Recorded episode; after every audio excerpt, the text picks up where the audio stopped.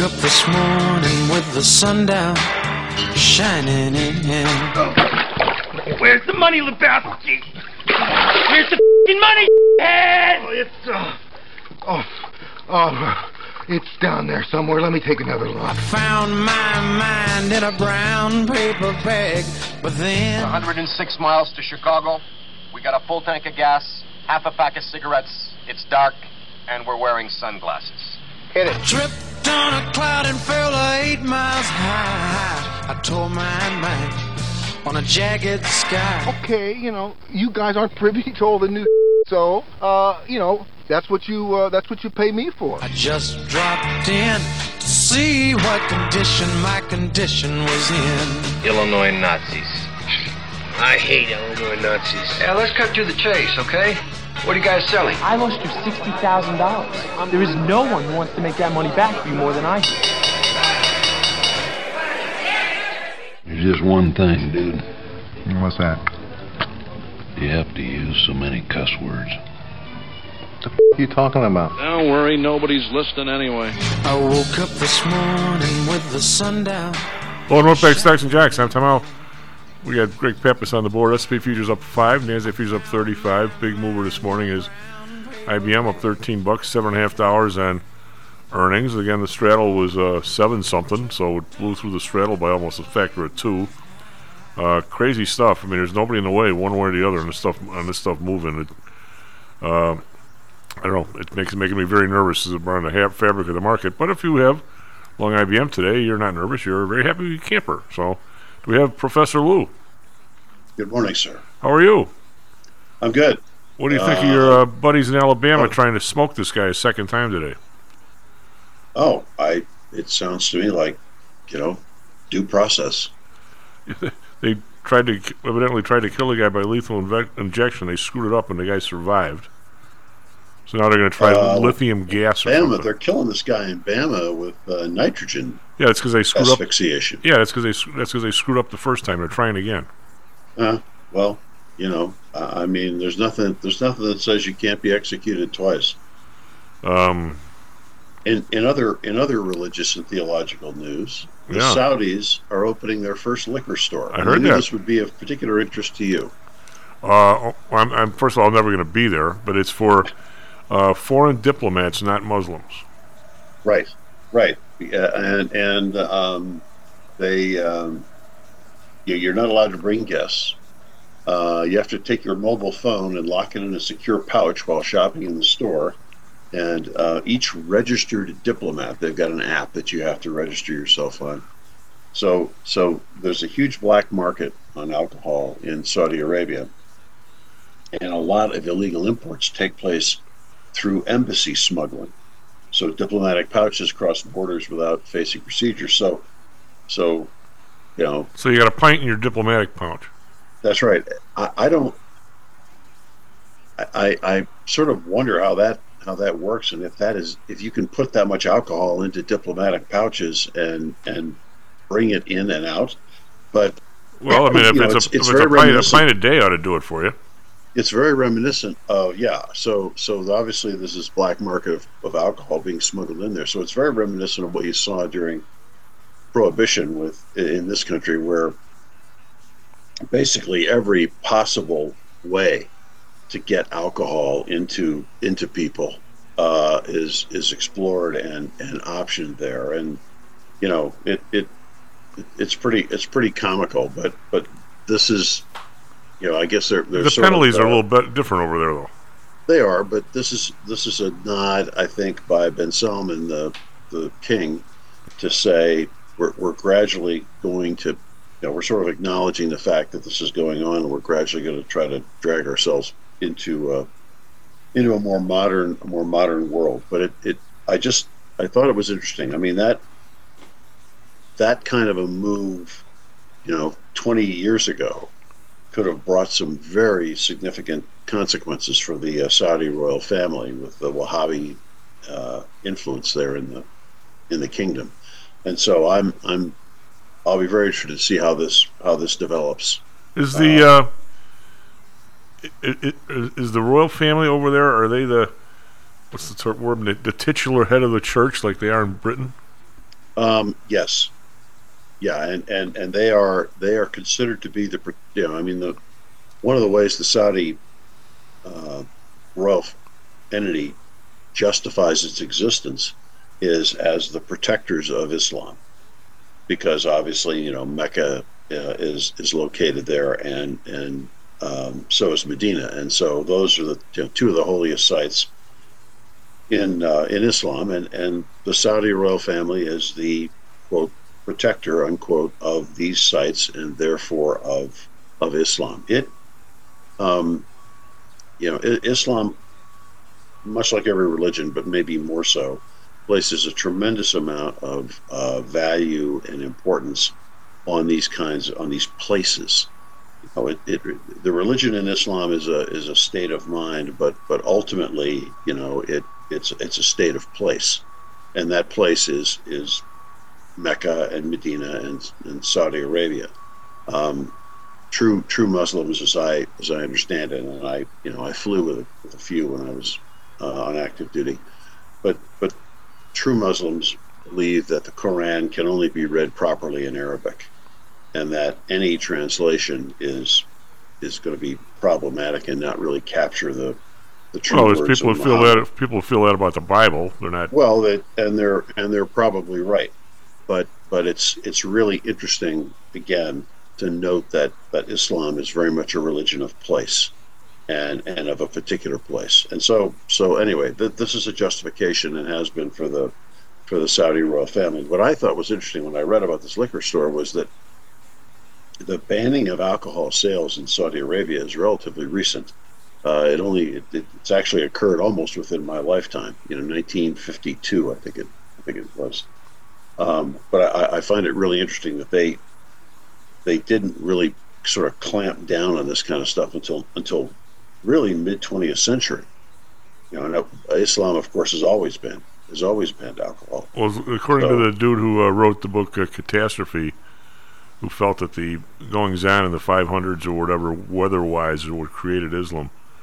That it is a very, it's an opportunistic religion. I mean, if somebody's weak near you, it it it, it, goes from religion into secular affairs way quicker than just about any religion now. I mean, the Catholic religion maybe did in the early days, but uh, Well, well, I I mean, look, look, Islam, unlike some other major religions, in, directly incorporates state rule. So, so Islam establishes itself as a theocracy. Well, they, If they you- take Mike Royko's uh, definition of war. They got it. We want it. Let's take it. Oh, by the way, they need to be Islam. I mean, that's the justification. Well, that's one of the justifications, uh, but I, but I mean the, point the point is that, that Islam suffers from a couple of what I consider to be serious serious weaknesses. One, there is no su- succession. There is no head of of the Islamic Church. It it and, and, and it immediately, as a result, immediately fractured into into you know Shia and, and Sunni uh, segments. Um, and, and number two, you you have a, it, it there's no such thing if, if you're you know if, if you're a, a Muslim majority there's no such thing as a as a you know a, a secular Islamic state um, it, it, it integrates itself in as government and the requirements of the religion are such that it establishes a a ruling cadre of theologians who who then preside over almost every aspect of life Well, you wouldn't you wouldn't get, and again, this is not a.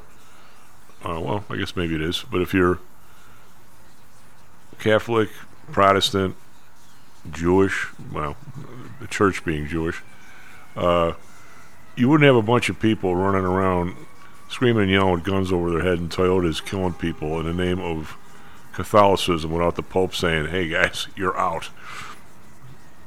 I would think. Um, I mean, I mean, that's true now.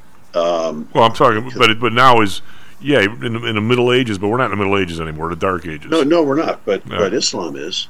that's what I, that's my In- in- point. That's what know, exactly in my many, In many ways, in many ways, Islam Islam still is, and and this, you know, there, there's a number of. If, I remember reading this in my political science text. There are a number of, of you know political scientists who, who look at, at where you know the Muslim dominated countries are right now vis-a-vis the rest of the world, and point to Islam as as the cause.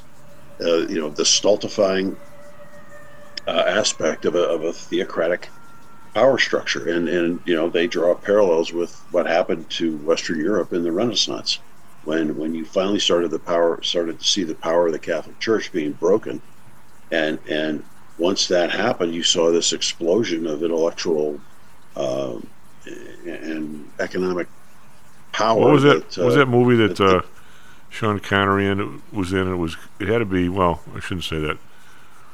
It's, it's one of the most. It's probably a really good movie, but it's one of the darkest, most disgusting movies I've ever watched. Was it? Was it The Robe or something? Where he was.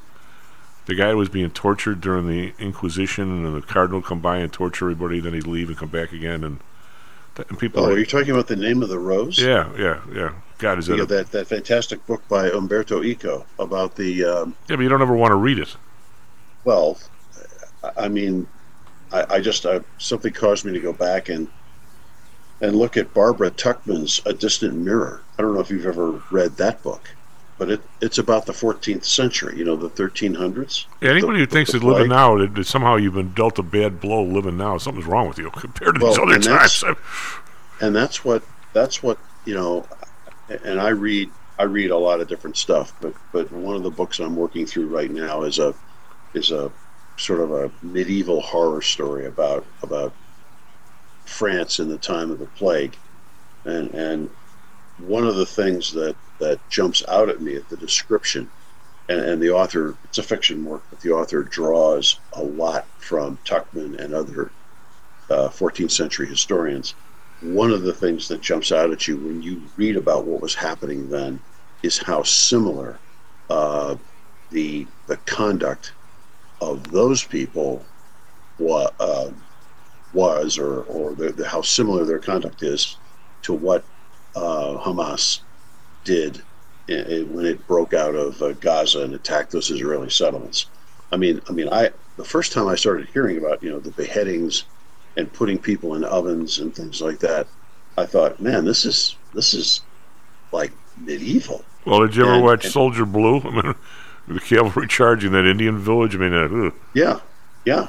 I, I, I mean, mean, when- you start stacking up stories of man's inhumanity to man through the centuries, it's really hard to find a top ten, isn't it?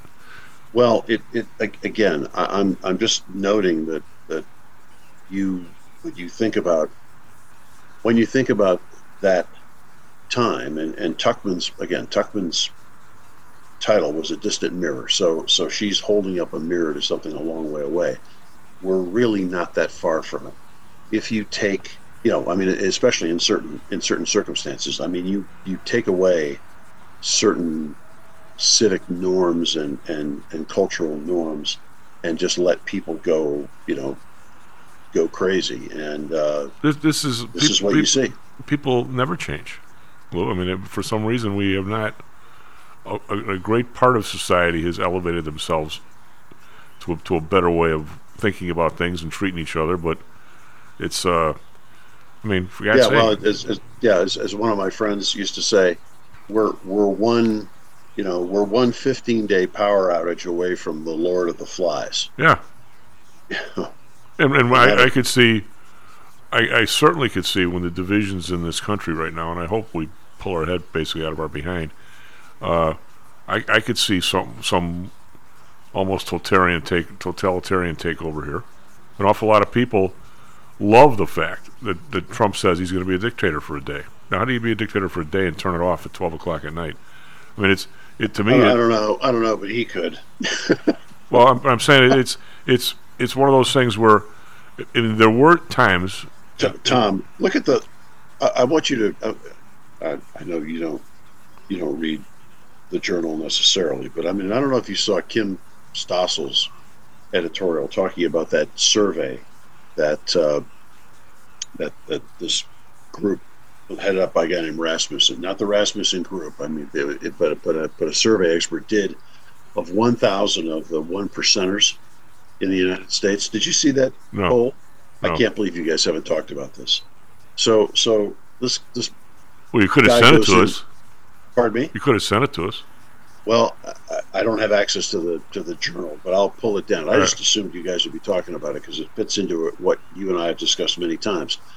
But it, it's basically a survey of people who get this guy characterizes as the one percent, and they do fall into that category. They're people with postgraduate degrees earning more than one hundred and fifty thousand dollars a year who are living in an urban density population center. So so that that falls into this one percent category. And and the political attitudes that are reported there are unbelievable. But but they go exactly to what you and I've talked about in terms of why people like Donald Trump are, are getting are, are getting noticed and getting you know getting support.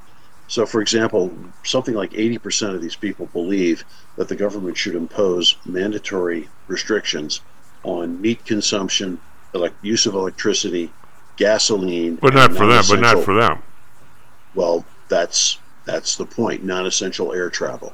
They believe that there's too much freedom in the United States, and that people are allowed to say too many too many things. Um, they believe that. Uh, I, I mean, it's it's the most anti.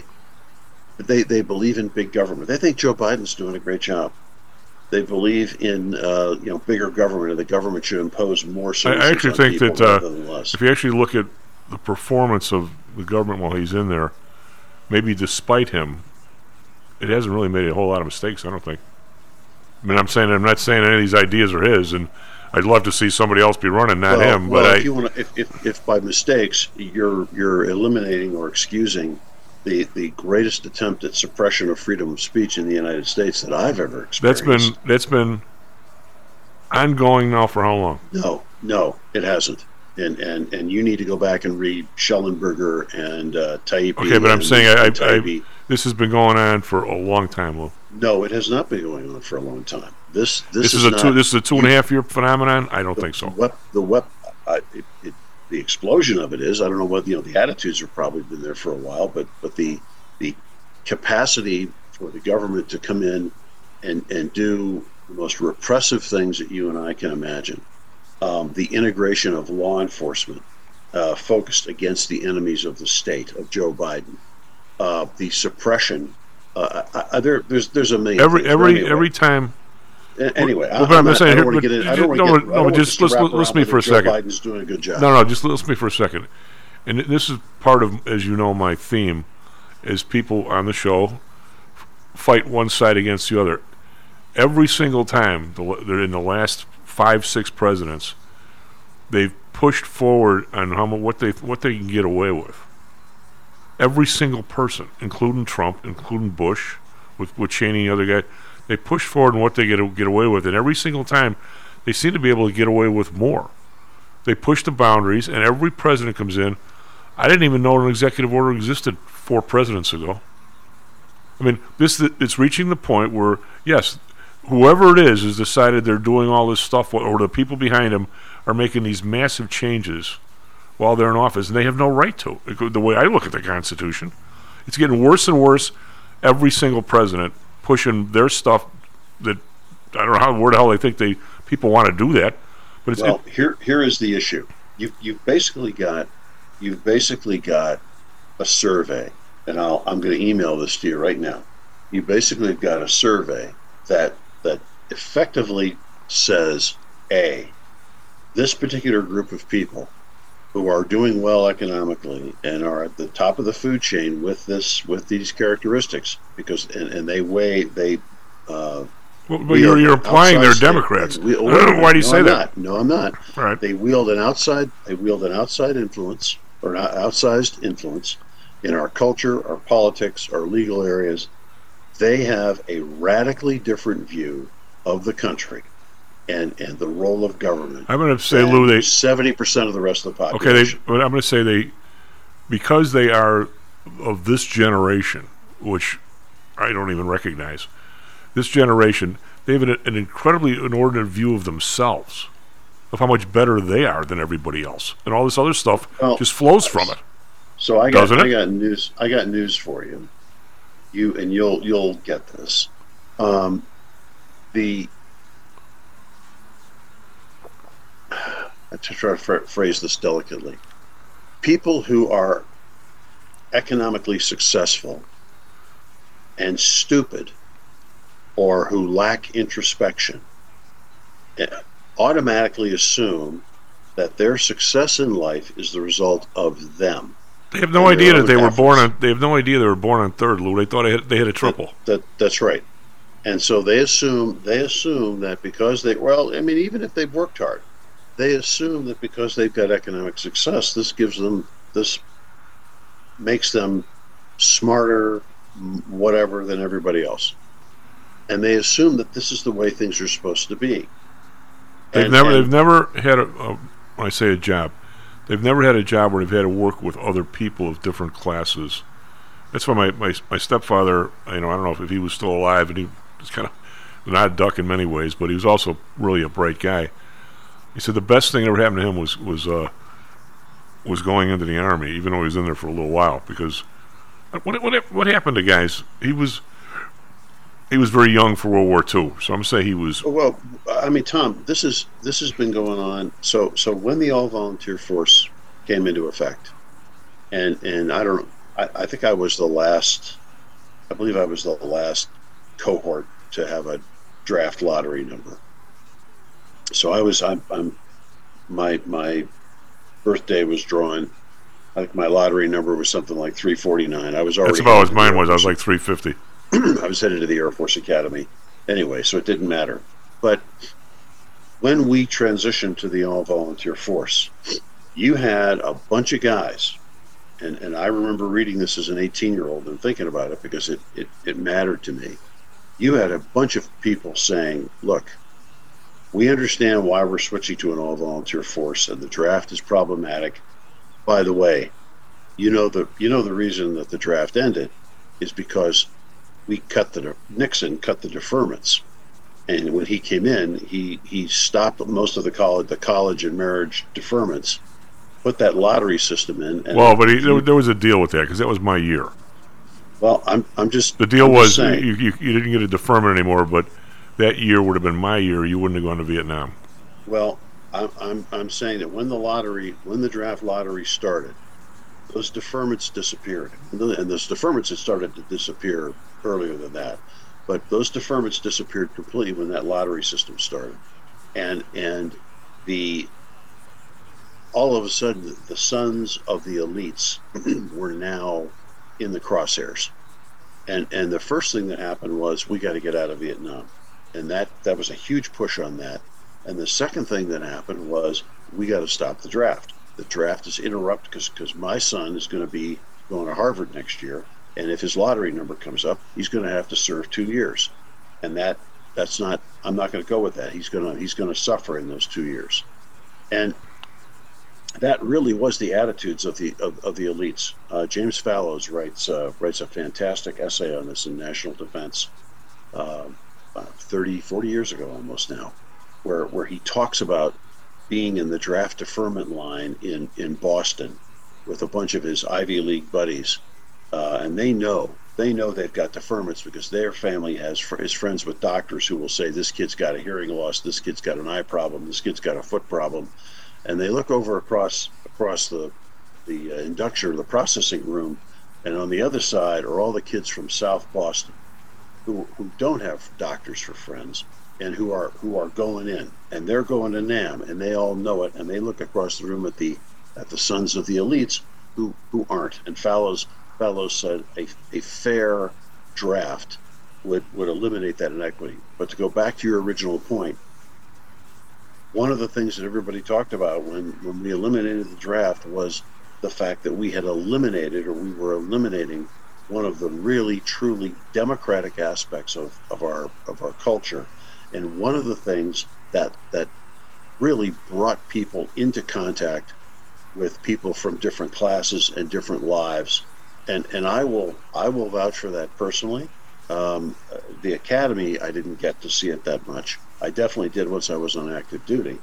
But my kid my oldest who was who was uh, enlisted in the Air Force he when he went in I mean, one of the his his letters and and messages back to us were remarkable for the well for the insight that, that they showed, but but also just he just commented. He said, "I I suddenly am in the middle of a much different kind of class of people, and and not just one class, all types of classes." He goes, "There are very few people like me, you know, kids coming out of out of the the wealthy Chicago suburbs with with you know a well-traveled background and all this. There aren't a lot of people like me floating around here in the in the enlisted ranks, and and it it really brought home to him how how lucky he had Well, it stays with you, I think, your your whole life. I mean, my stepfather, like I said, he he's an Irish guy from Marquette Park, so you would have put the tag on him since what they threw a brick at Martin Luther King in Marquette Park. That everybody there was just,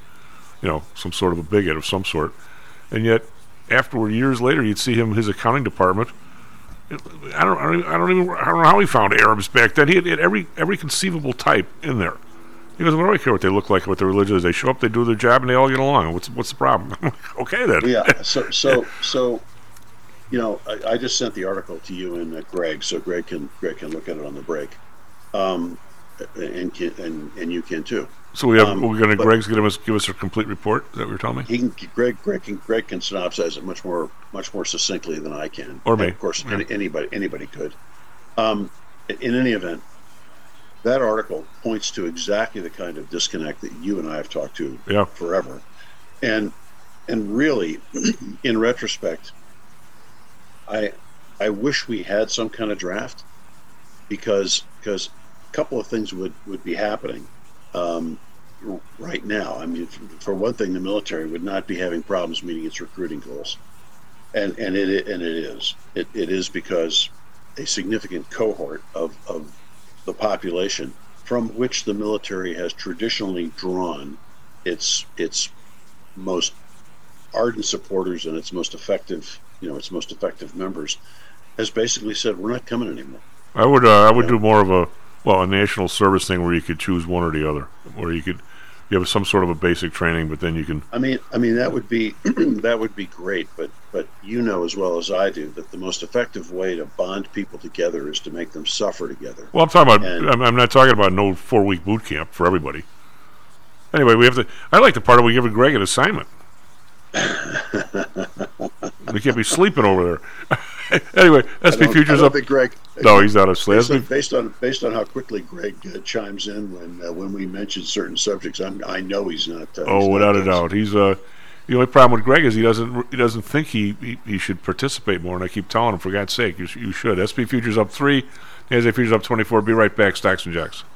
How much confidence do you have that your investments will make you wealthy? Do you truly know the odds? Welcome to Luckbox, the control freak's guide to life, money, and probability. Luckbox shows you how to gauge the likelihood of success before you commit to an investment or any other decision. And Luckbox is free for one year at luckboxmagazine.com/jocks. Each new issue dives deep into the current investing climate, separates the signal from the noise with relevant trade ideas, and equips you with cutting-edge tactics you don't already know. Luckbox is the essential magazine for proactive investors who are hell bent on pursuing life, luxury, and happiness through sports, fitness, travel, food, spirits, music, and a whole lot more. Smart investors don't bet on possibilities, they play the probabilities. Luckbox is $7.99 on newsstands, but you can subscribe for 10 free digital issues at luckboxmagazine.com slash jocks. Don't rely on luck. Get Luckbox at luckboxmagazine.com/jocks.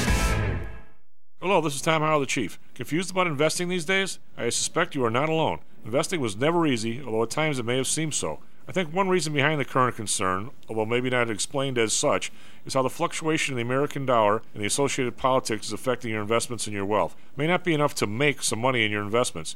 You may need now to make enough to exceed the amount that your leadership is depreciating the value of the dollars you've worked your whole life to accumulate. That same leadership has seen fit to maneuver risk free interest rates to near zero. Providing positive risk averse returns in a zero interest and declining real wealth environment is by far the toughest assignment I've ever had in my years as a money manager. I'm sure that a lot of you have heard that one way to possibly deal with this problem is to invest in so called hard currencies like silver and gold. The idea being that they will retain their relative value in the face of devaluation of paper currencies like the dollar. To be honest, I have never been a gold bug. I've always had faith that having enough dollars and a good investment strategy was good enough. Now I am not so sure. But I do know that if I did invest in gold or silver, I'd want to do it in the same manner as we do with PTI for investments in the market, with defined risk. If you feel the need to invest in gold or silver, we can do it using the same strategies that we use for our protected index program. No matter what you invest in, we feel that you need to know and control your risk. Find us at PTIsecurities.com. And that's PTIsecurities.com. Stocks, jocks, Stocks and jocks. stocks and jocks. You are out of control. Here, right now, right here, right now, right now.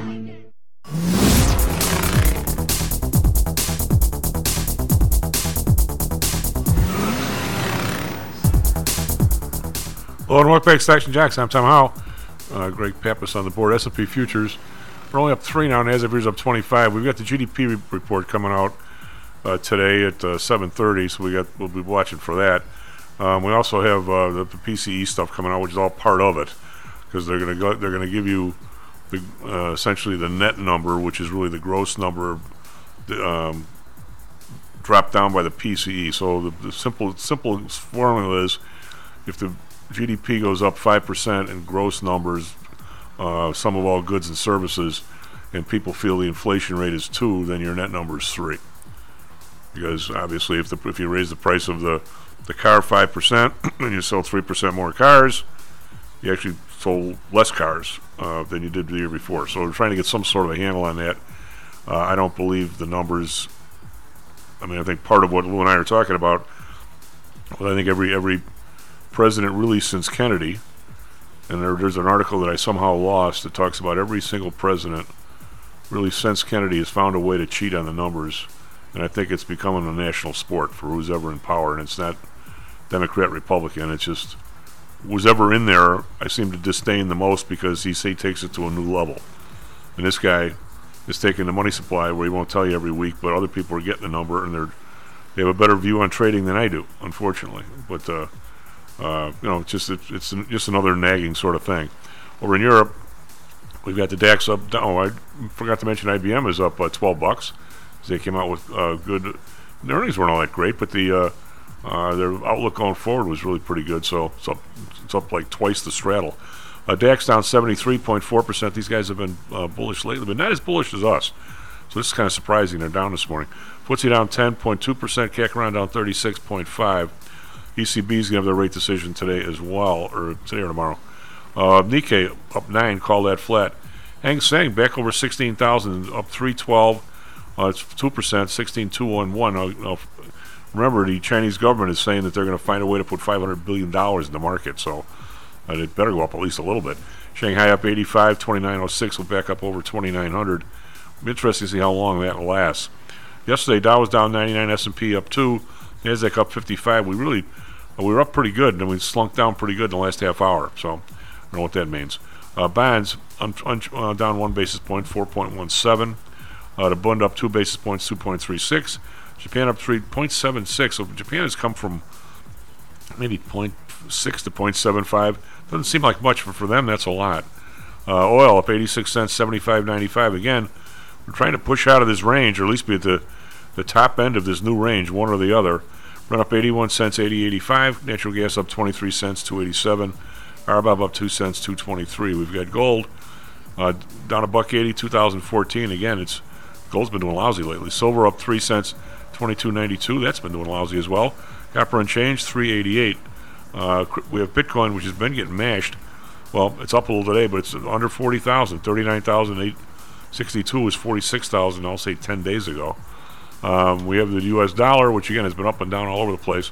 Right now, it's pretty much unchanged. In fact, it is exactly unchanged against the pound, and it's down slightly against the euro, 108, 1089. A lot of stuff. Greg, what do you got for us? Traffic weather sports. Not much Chicago sports, except the Hawks lose again. I got some. Morning, Some. everyone. 638 here in Chicago. 36 degrees now, damp and foggy. Today it doesn't change much. 40 cloudy. It looks like we're out on the fog. moors, doesn't it? Let's see. Phoenix 51 right now, 64 partly cloudy today. Traffic inbound Kennedy from Montrose 13 minutes. Inbound Edens from Lake Cook 32 minutes.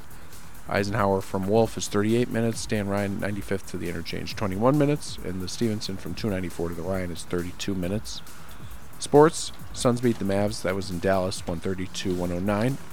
Hawks got spanked. That was 2 to 6 against the Kraken. Ouch. Uh, NCAA men's ball, number 10, Illinois. They lose to Northwestern. That was 91 96. And number 14, Marquette beat up on DePaul, uh, 86 73. That was here at Wintrust. And in the NCAA uh, football to the NFL, the big news was Harbaugh hired in LA. And that's all I got, Chief. Back to you. No, is he, uh, as my Notre Dame buddies cynically said, is he, uh, is he pulling any, uh, Pete Carroll one, one, head, one step ahead of the sheriff? You think, Lou? Probably. Lou, what do you think? Uh, I don't. I, I mean, are there are there any rules being enforced by the NC2A anymore? Um, I'm thinking no. so probably probably not. I I wanted to. I did want to talk about the confluence of several of your favorite subjects: the National Football League, antitrust, and mercantilism. Uh, in a case that is going to go to trial, I think, right after the Super Bowl. It's the Sunday ticket uh, litigation. So the NFL, the NFL is being sued by, uh, it's a class action lawsuit by attorneys representing about 2.4 million. Lou, back up a second. It, or- is this is the uh, what what you have to do to be called a class? Is that has that been evolving over the last decade? Is it it's harder to become No, a class it's now, been- or the same? It's been pretty. It's been pretty standard since Rule 23 was adopted in the federal rules.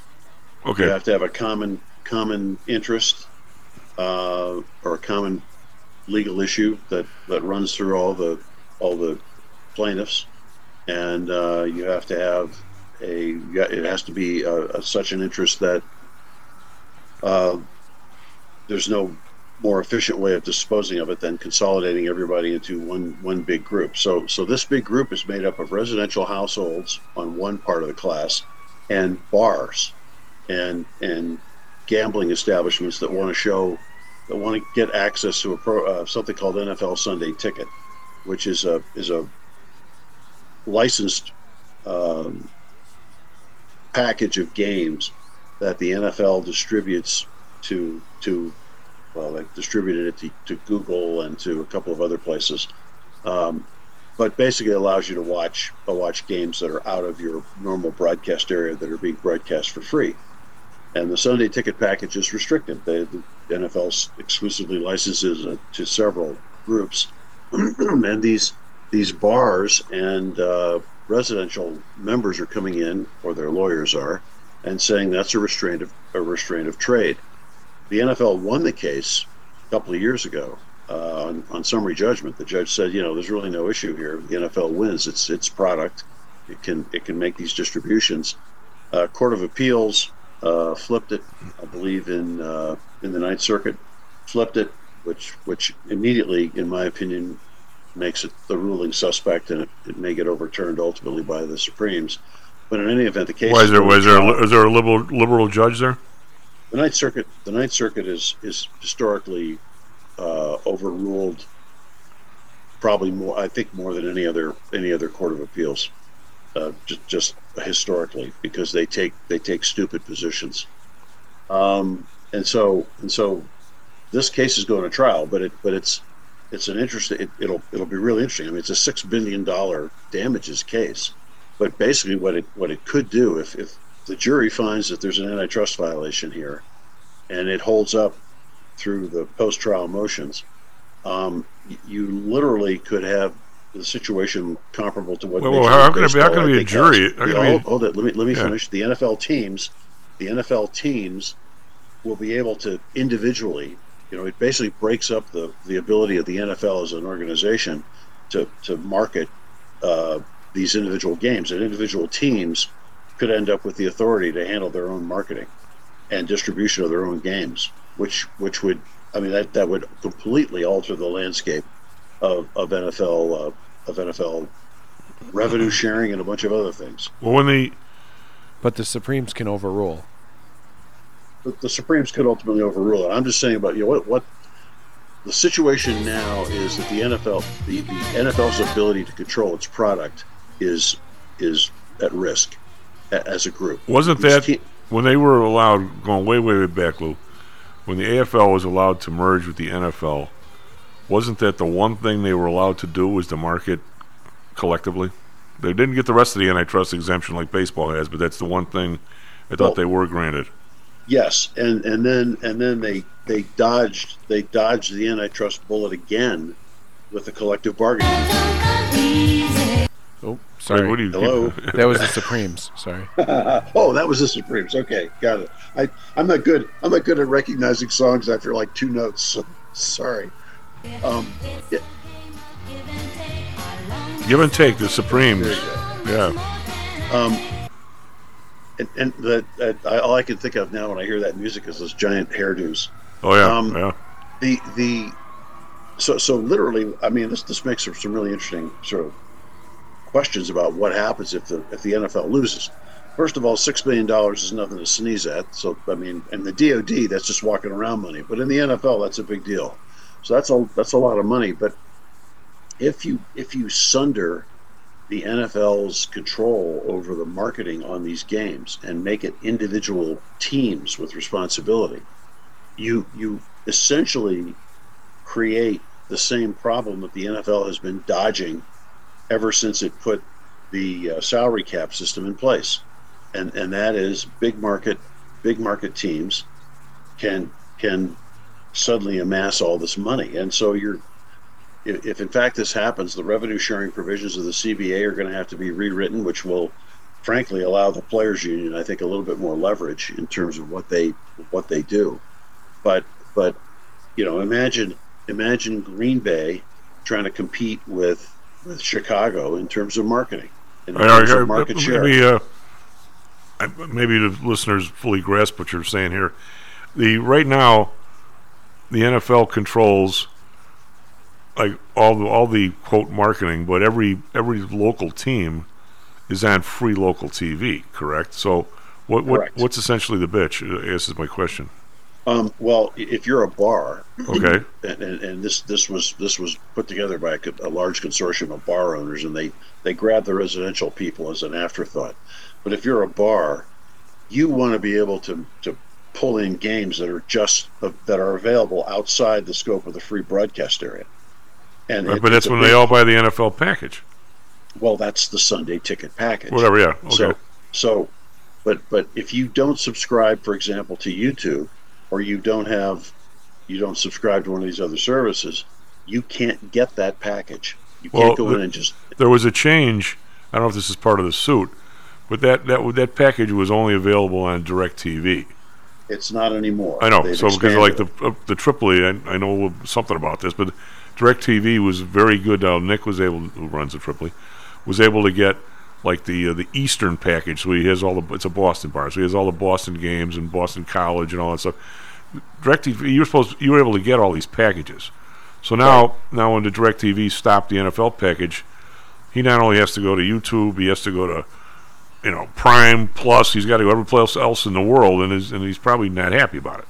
Right. Well, the argument the argument is that the way that the way the NFL has structured its business deal again, which is only available on DirecTV, but now carried by YouTube TV, um, they're they're alleging that the way the NFL is marketing this has artificially inflated the price, which which Duh, violates duh. antitrust law. Yeah, well, when, and- when you're a so- monopolist, everything you do is it Well- inflates the price, right? I mean, I mean, I, my take is, but they're selling an exclusive package.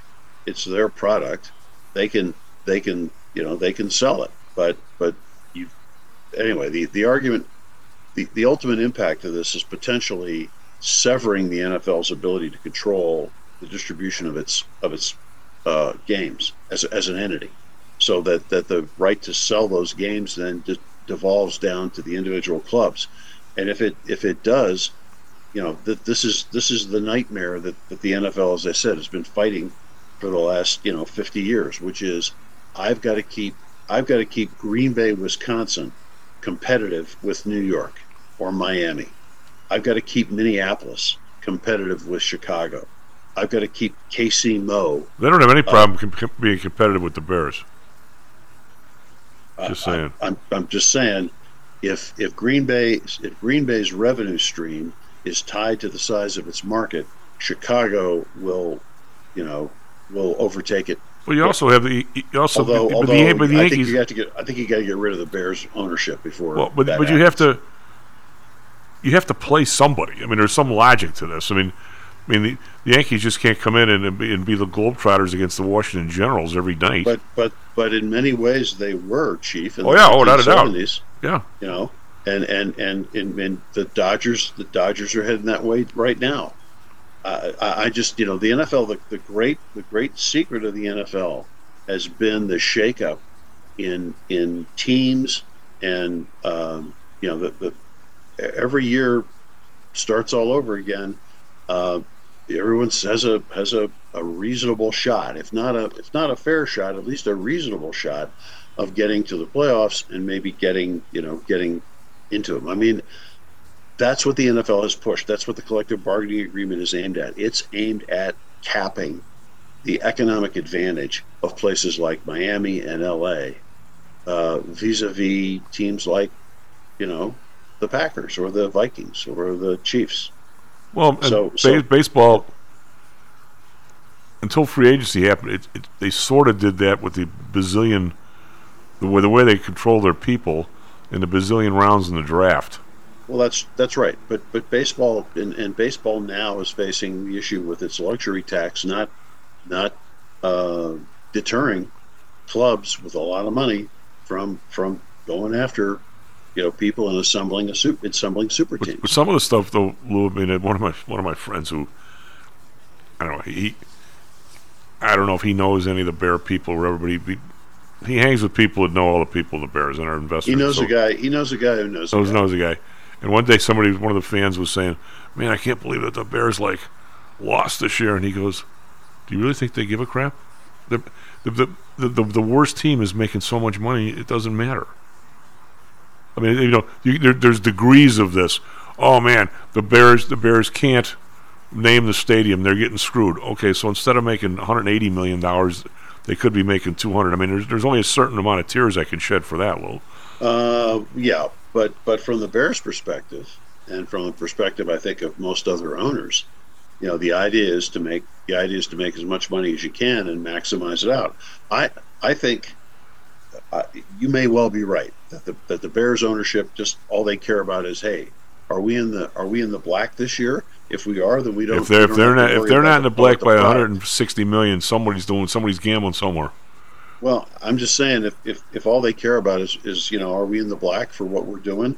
If we don't care about the product, if people keep coming and supporting us and we don't care about the product we put on the field, well then yeah, I think I think you've got some. Well, I think they I think I, think they all care, but you know, some are better than others at it. I mean, uh, Uh, I, I think I think it's more a factor of, of just judgment, and and you know you and I've had this discussion Yeah. several times. When you look at teams that have failed for for decades, like the like the Redskins or the Bears or some other outfits, and, and you look for the you look for a common denominator, and the common denominator is the ownership, which is which is selecting and hiring the GM and the coaching staff. I think a lot of it has to do with them let, selecting people and letting them do their job.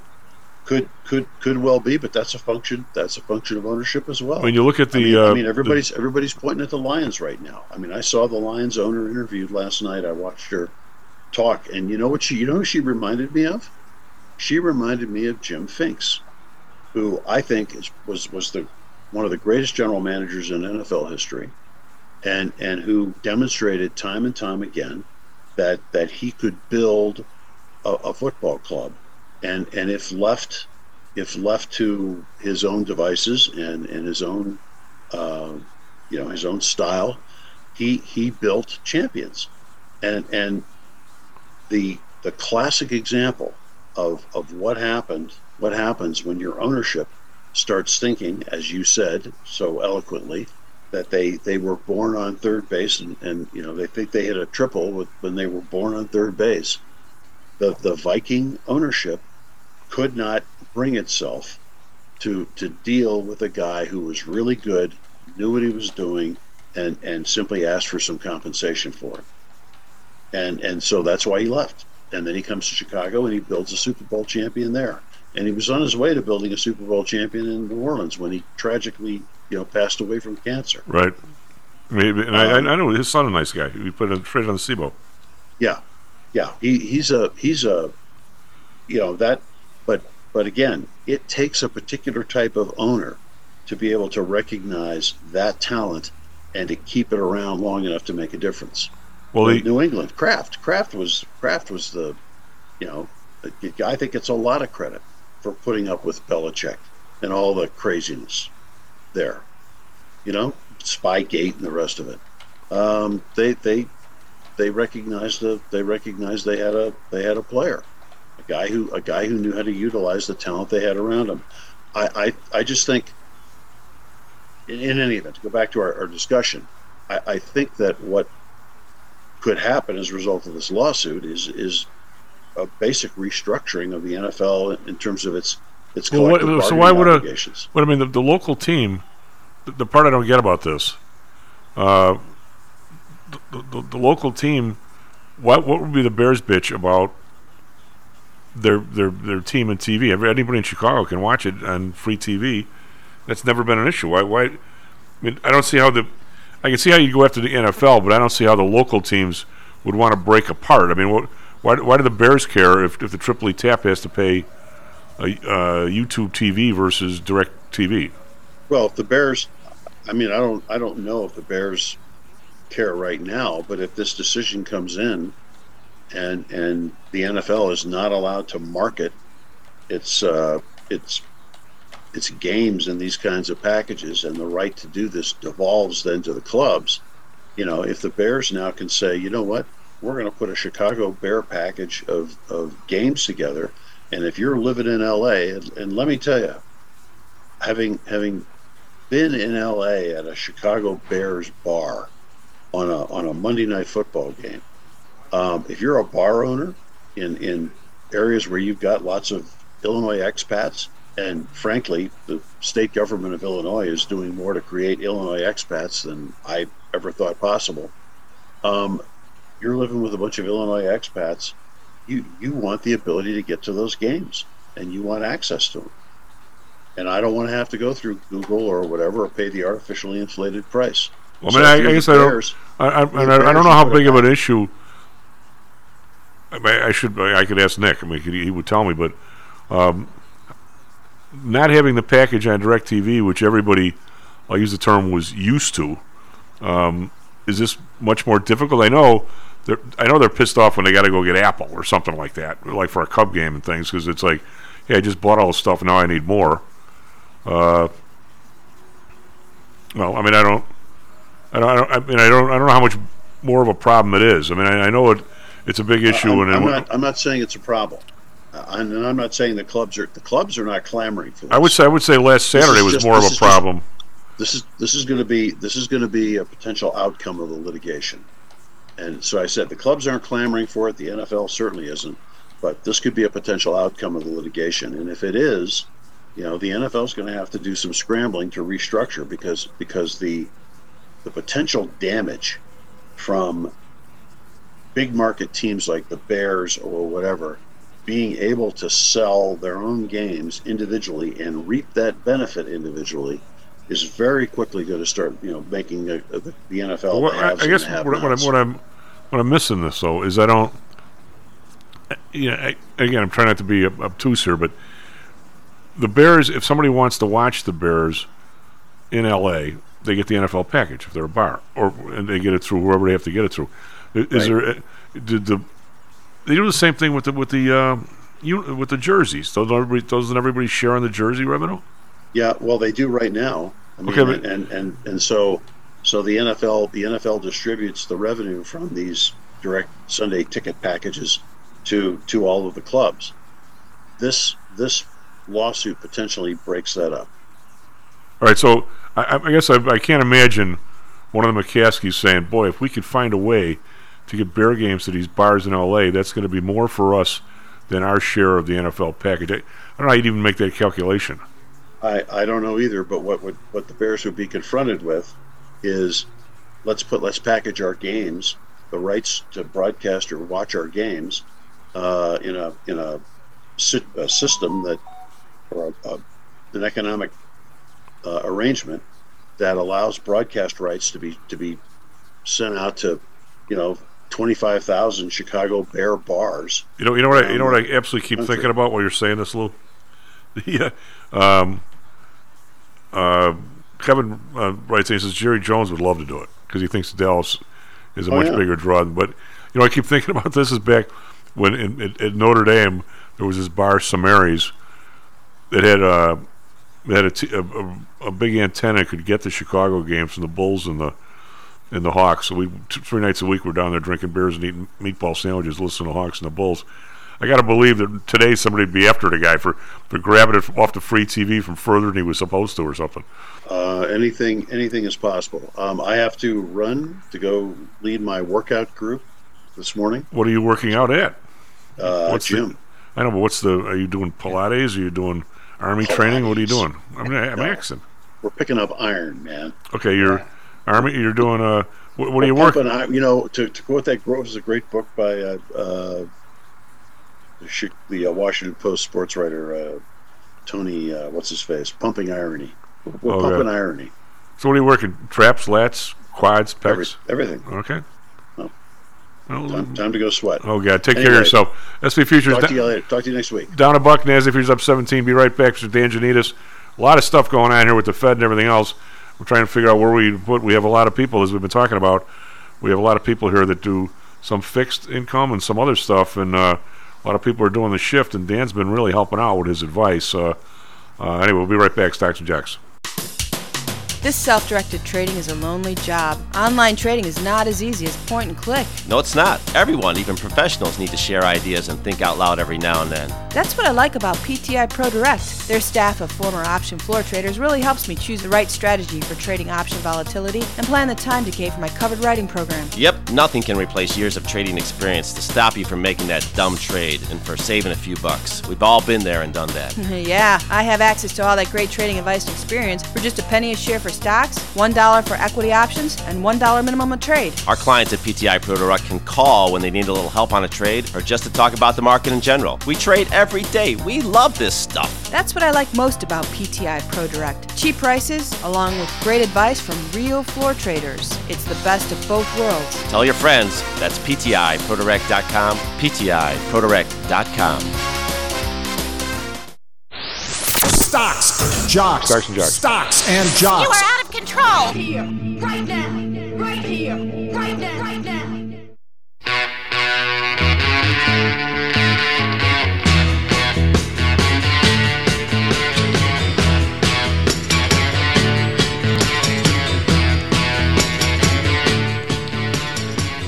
Well, North Bay Stocks and Jocks. I'm talking about Greg Pepis on the board. SP Futures down a quarter. Now they're unchanged. They're flipping around this flat line. We got the GDP numbers coming out. Nasdaq uh, down 22. Uh, again, uh, IBM. Well, the, well, the Dow's getting uh, taken in two directions here. Well, we got Boeing uh, down 348, uh, 210.65. We've got IBM up 11.37. It was up 13, but it's still up a bunch. And we've got United Healthcare down 20. United Healthcare is almost a 500-hour stock in the Dow, which is problematic when you've got a, a price weighted index. But uh, anyway, do we have Professor Dan? We do. How are you, buddy? Good. How are you? doing all right. Uh, we're uh, well. Chicago's been like the Moors. First we had ice, now we got rain, and now we get more rain. But I guess the rain's better than the ice. The other morning, boy, everybody's everybody was on their ass. It was bad. Just a just a just a skating rink, the whole city basically, and cars and ditches and people on their butt. It was uh, it was a tough morning. Yeah, I mean, the, it seemed like the it's sort of like the market, right? So in uh, November and December, um, the North and the Northeast seem to be somewhat spared weather-wise, and and uh, and then all of a sudden you see you've seen a lot of volatility in the weather the last uh, in the month of January, and the same thing has happened in the stock market, right? Yeah. So we had a good good November and December. In January, we've we've seen a lot more volatility. So uh, yeah, I mean it's um, I, I I spent time there with family for Christmas in New England, and, and it's it's nice, but it's also nice to leave and, and go come back to the warm weather. Um, you know what? You can you can referee if you wish. You can referee uh, you know, an argument that only brothers can have, right? Uh, my brother Dan, president of PTI, and uh, boy, does a great job for his clients and blah blah blah. And by the way, he, he went out. Uh, our guys last week that were looking to put money to work. Dan, we did. Exactly as we, you said. We did half six month, half three month, and the Great. T bills, and Yeah. everybody was everybody was pretty happy with that. So uh, um, it's easier for us to do that than to try and do like a four, four and a half. But uh, but it but it, you know it worked out fine. Everybody's happy. In three months, we'll revisit on some of the guys and whatever. But we're having a, a little bit of a uh, disagreement regarding the, what the Fed is doing lately, and I, you know, as you know, you and I have talked about it. I'm much more of a, a, a monetarist money supply dude, given my background in Chicago, than most anybody else is. Doesn't make me right. It just means I'm more into it. Um, matter of fact, it probably frustrates the hell out of everybody, including you, that I'm that into it. But um, I see what what uh, Powell did in November. I get sense in the body language and the language that he basically was not going to care about inflation for the next year. They want whatever it is. They always seem to want the, the economy. I'm not going to say they favor somebody over another, although you could, I suppose. But I'm going to say they really don't want the economy falling apart in election year. They want it falling apart anytime, Yes. really, but they don't want an election year. Agreed. So I, w- I was really looking for them to totally abandon the inflation hunt or fight, or whatever you want to call it, and actually start putting money back in the system. You know, from from uh, November or from October to November, they bumped the money supply up. You know, forty billion dollars. You know, eh, not not not not a big deal. Just something I was looking at. Now in the last month, it's up another oh, it's up another 90, uh, pushing 100. Make make that 98. That's two months in a row. And and, and it's it's it can't possibly be a coincidence that the market's gone nothing but straight up since those since, since the end of October, basically. Right? I mean, there is no coincidence on this. You put money in the system, it finds its way in the market. It doesn't find your way into my pocket, my pocket, and your pocket as much as Powell and the rest of these goofballs tell you it does. Right. It doesn't. It, it goes right in fixed. It would go right into value assets. All right. So my brother looks at this graph and he goes, "Still looks to me if you use the the four year graph that we were, uh, you know, we were, we pushed it way up and we're, we're trending down." I said, "But Dan, this is you got to look at the. Le- we used to look at this every week. Now you can't do that. Although some people are still getting those numbers, which frost the living bejesus out of me. It's not like they stopped calculating them, Dan. I don't think. But now the last two months, this shows me that this year, and I'm not saying today or whatever, if you get a sell off in this market, you probably got to be long it, even though these prices, any individual stock is getting to the point where, I mean, I'm looking at Netflix, they're pushing seven times revenue, 50 times earnings for a retailer. I mean, it's, Right. I mean, don't, it doesn't mean it's going to won't come up another hundred bucks, but it, I, somewhere here, Dan, the thing that I, that I want to catch you though, not only to referee that debate between me and my bro, is I'm sensing something different here. That even if these guys drop the short-term rates, they're not buying these long-term things and putting on their balance sheet like they used to. Right. We could, we could see at end of the year, four and a half short-term, five and a half, five and three quarters, six, ten year, which is really more normal. We could see that, and if we do, I don't think the market's here. I don't think it's anywhere near here. Uh, if we, we're talking about five and three quarters, six long-term rates. So I think you know your idea of let's keep our, our powder good in the short term and be ready to jump if we have to. Uh, anyway, long long long story about telling you. Now get now you get to talk. Get the referee and tell me where I'm wrong. Yeah, no, no, I, I actually agree, and I, and I think that is part of the reason for the rally that we've seen, um, and some of the confidence that's come back into the market, and um, and you are right. If we we we, for, we have the fortune, as people who've been in, in the markets for a long time, to to know long periods of time where rates were significantly higher, and and historical averages are probably you know we're in that range right now, and probably likely to remain in that range this year. I have never been in the camp of this this rate cut, um, you know, uh, 12 rate cuts and six rate cuts and all of that happening in 2024. I don't think that would be smart for um, for the economy or for the or for the markets, and I don't think we're likely to see a lot of movement. And again, going back to your point about it being an election year, I I, I don't think this is a time that the Fed wants to uh, make any mistakes. So they're gonna, I think they're gonna continue to sit on the sidelines what's interesting since the end of the year, as we were talking about the volatility, we've noticed more volatility in the in the equity market. Even though the S and P is up, I think two percent uh, year to date, it, it's happened with with a fair amount of volatility, which we did not see in the last two months of last year. And I think that just bodes well for our investment strategies going forward. You know, rates are likely to come down from here. I don't think we're going to see them much higher um, or go much go higher in, in 2024. I do think we'll see them go lower, but at a slower pace. So that's good news for for bonds. I think it's good news for for protecting what you have right now that you've earned, um, especially in the last few months of last year. So I don't think this is the time to be making any major changes. Having certainly having liquidity in your portfolio is very important right now. Um, we were talking when you were asking about the yield curve interesting. And it's just a phenomenon that I've noticed over the past week is that the the highest yields now in the T bills are the one months. So we were we were seeing one month T bills at 560. When's the last time you ever saw that? Like 1981? Exactly. Yeah, it's just it's really been a it's it's it, there's, there's been a noticeable change.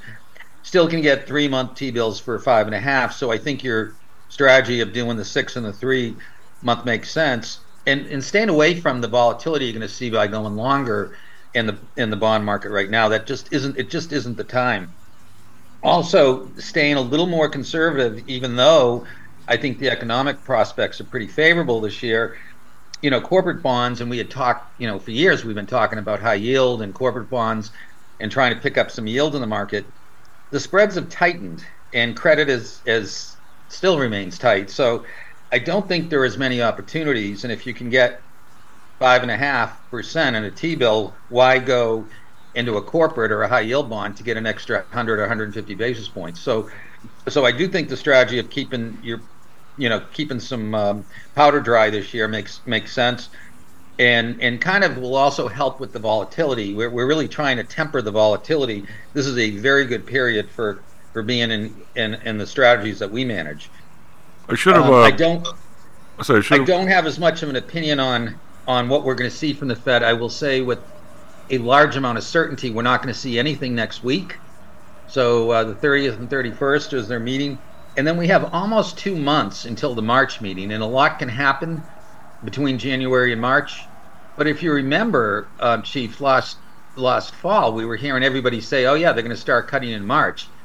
Very unlikely to happen unless we see some huge changes or significant exogenous changes um, to our economy. Um, and and you know, from what we can see right now, I don't think that's going to happen. I think it's going to be quite a while before we see see any um, cuts. Well, I've been, uh, as you know, I've been since I was so involved in the inflation last time. I'll say the, in the '80s.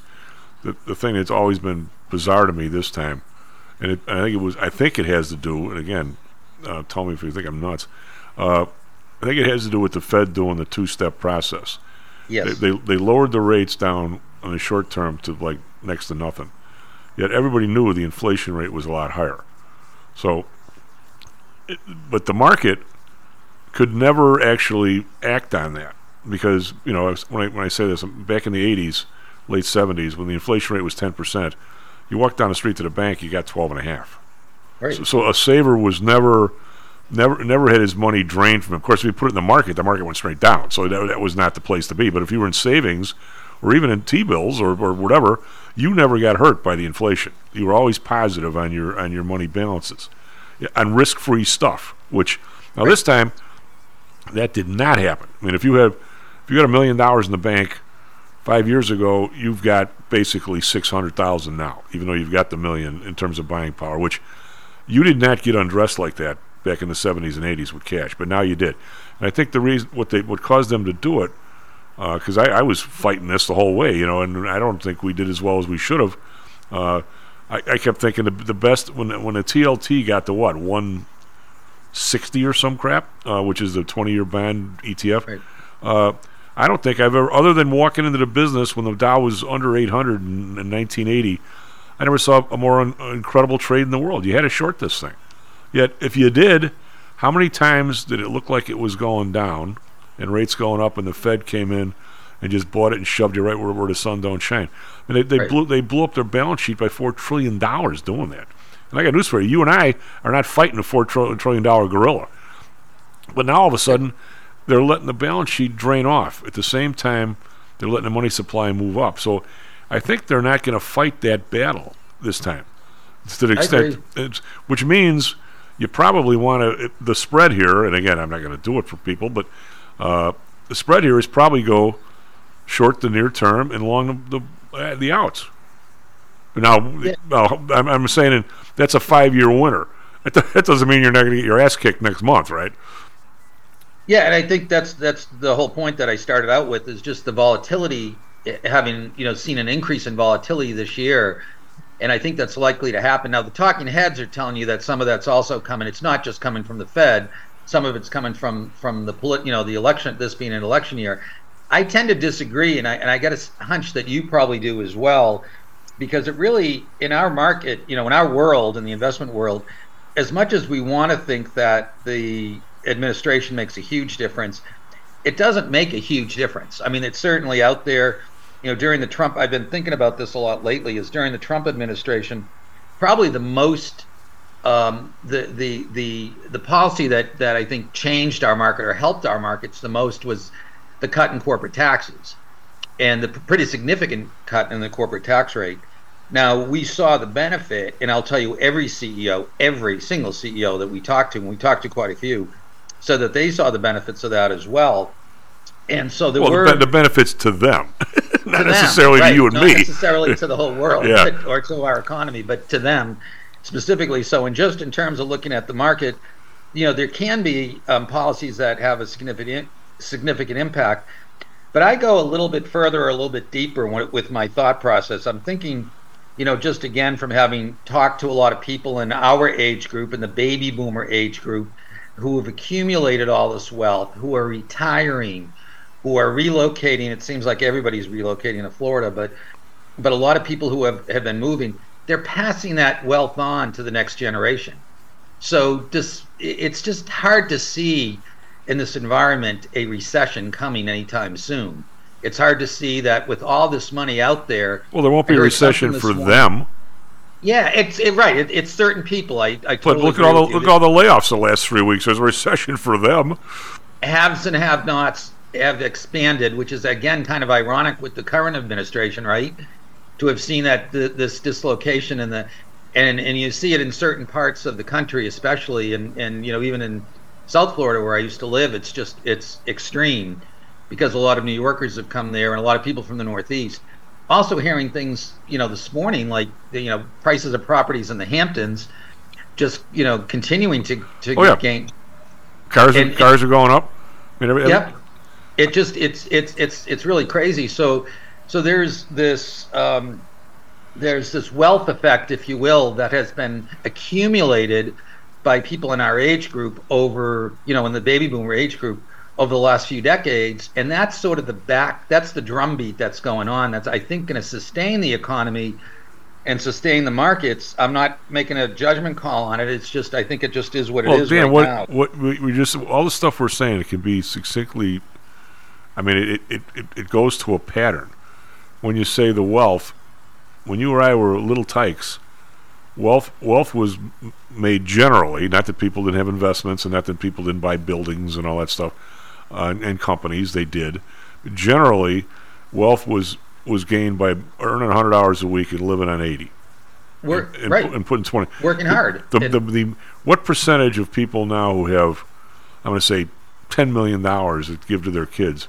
What percentage of that 10, $10 million did they actually earn in salary and didn't spend? I'm going to say virtually none of it. That's yeah, I, I would agree. It's a whole that. different ballgame, and it's not. And, and, and you mentioned something, and I, I, uh, as, as the com- as the country gets more and more, um, is- I won't say isolated, but split, it seems, in diatribe. I just, I really do wish that, you know, more people would maybe listen to the show or listen or, or read a little more or do something.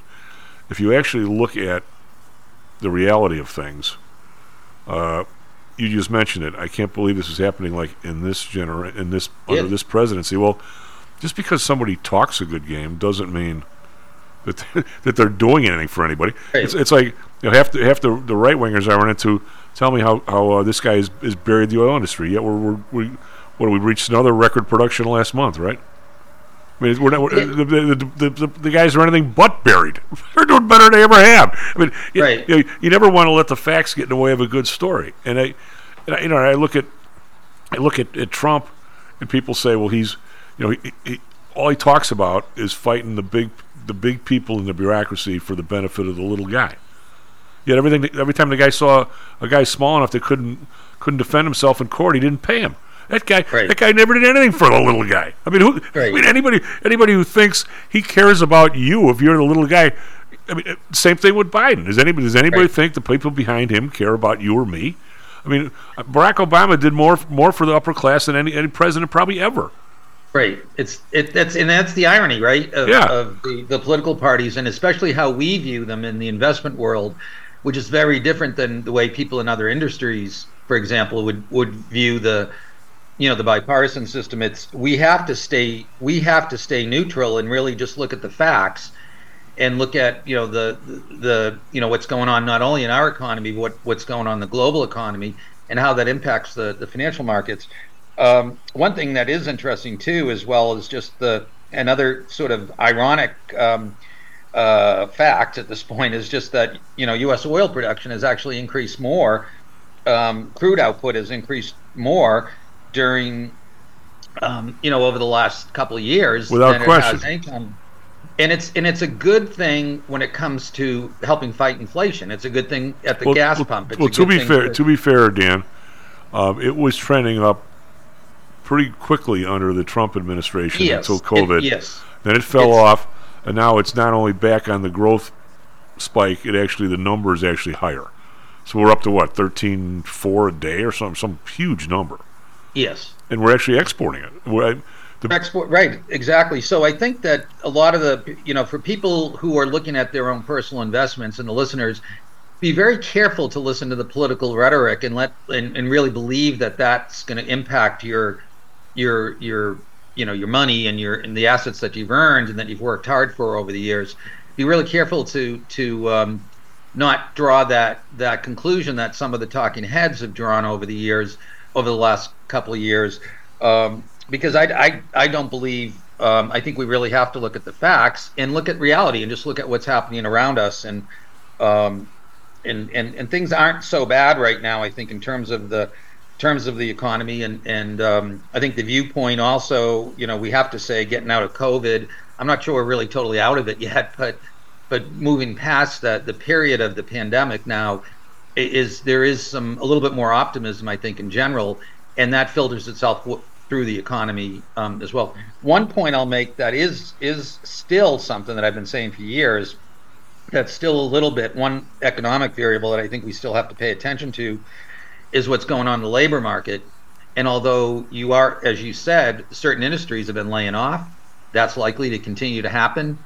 Um, there's also this shift again, the post-pandemic shift from remote work to get back in the office. And I know people who, you know, younger people who have done well and have enjoyed the flexibility of the hybrid workplace or or that that are actually leaving their jobs because they don't want to, you know, have to go back into the office. They weren't raised with going into the office. but you know that's that's gonna be that's a zero sum game. It, It is a zero sum game, exactly. That's what I was going to say. That's it's not necessarily, um, you know, there are there are going to be more opportunities, and and so I think in that area, I think in the in the labor area, we're coming back into a better balance than we were in a few years ago. So I'm very favorable, I think, on the economy. Um, you know, in 220, 2024, and and I think that is not just because of the move or the change, or I don't like to use the word pivot. If I can keep that out of my, my vocabulary, I'd really like to keep that word out of the vocabulary. But but the Fed's you know change in stance, if you will, in November, I think um, I agree with you. Going back to your original comment, that that does impact our markets. That is what the, a lot of investment managers are looking at right now. That's the main thing is is just watching um, the Fed and watching anything that happens um, in 2024 that's going to impact the financial markets. Well, I, I the two things that I look on the on the horizon, and like you say, the the younger people that have never seen it. If the Fed's doing what they're doing, and we go back to, uh, and I'm not talking about a 12% inflation, but if we go back to four or five, and there is some return to, like, you know, when you lend somebody most some money, you're actually supposed to get paid for it. If, if that happens, we're talking about a seven and a half percent ten-year rate. There's no way these stocks are valued here if the ten-year rate's seven and a half percent. I, don't care. I don't, I don't. I don't care what who comes down from Alpha Centauri and does something. That's not going to happen. We're we're talking about potentially, you know, a fifty percent cut in the, in the in the market here, which I boy I sure as hell don't want to see for my people or anybody. But I mean, the the, the risk at the prices some of these stocks are now. Now there are also some I think that are actually fairly cheap, man. I mean, I mean, uh, I, mean I don't go into them on the air, but some of the dividend stocks and stuff, they've been getting pummeled, and uh, and I don't know that they're not some buys here, but there, it's, but I see some retailers at you know seven times revenue and fifty times earnings. I'm going, Ooh. I mean, how the hell are they going to double? They're a little too big to double. I, I absolutely agree, and I think especially it's especially in the tech sector, especially in the Magnificent Seven. Yeah. Area, I think those those are the ones who are going to be the most greatly impacted by you know if we do if we were to see an increase um, in inflation and rates. I'm not sure that's going to happen. I, I I I don't necessarily. I'm a little more optimistic in the, on that front. I do think, and that's why I mentioned the the labor issue. That I think some things are working themselves out, or the or the crude oil. Um, there are some positive things going on in the economy. yes. But that's only when we look here in the U.S. And I think once we start looking overseas, it seems as if we've got a little wall. You know, mentally, we've got a little wall about what's going on overseas. Um, it depends on the day of the week when when you hear the press talking about what's going on in the Middle East or, or the Ukraine. It's but those to us now seem like less important issues and, and sort of more focusing on what's going on here. And it, to me, it does look favorable in the in the year ahead. Well, how much, Um, Dan? You mentioned it earlier. I'm sorry, interrupt. You mentioned earlier that the, the people, and, and Lou was talking about it, that the, that the that the higher ups think everybody's like them and everything's going to be Yes. okay. I don't know how much more you can you can you can uh, if, if the inflation goes back to four or five percent a year. I don't see how, and, and now we're talking about a seven-year period where prices are up fifty percent, say, and that's probably being charitable, and people's salaries are up twenty-two. I don't know how much more you can get out of your population. At some point, as the Irish say, you can't get any more blood out of the turnip. I mean, Right. I don't know how how much further you can go. And last week we I raised the part about the, you know, the, the Trump tax thing. Uh, did nothing. That the estimates on how much it would cost were probably, you know, one one hundredth of what they turned out to be.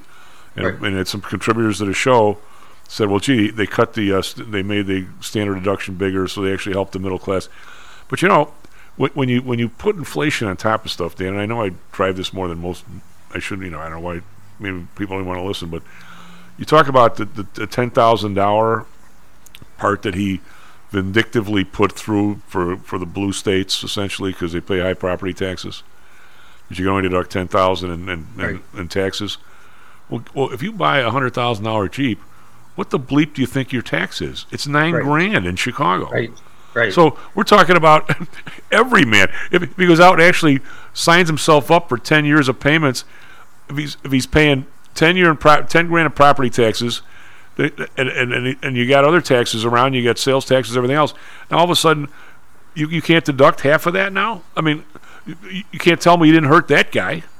Right. Yeah. No. It, it- and that's where a lot of the wealth is too, right? Yeah. If you think about, um, you know, Illinois, the Northeast, uh, the West Coast.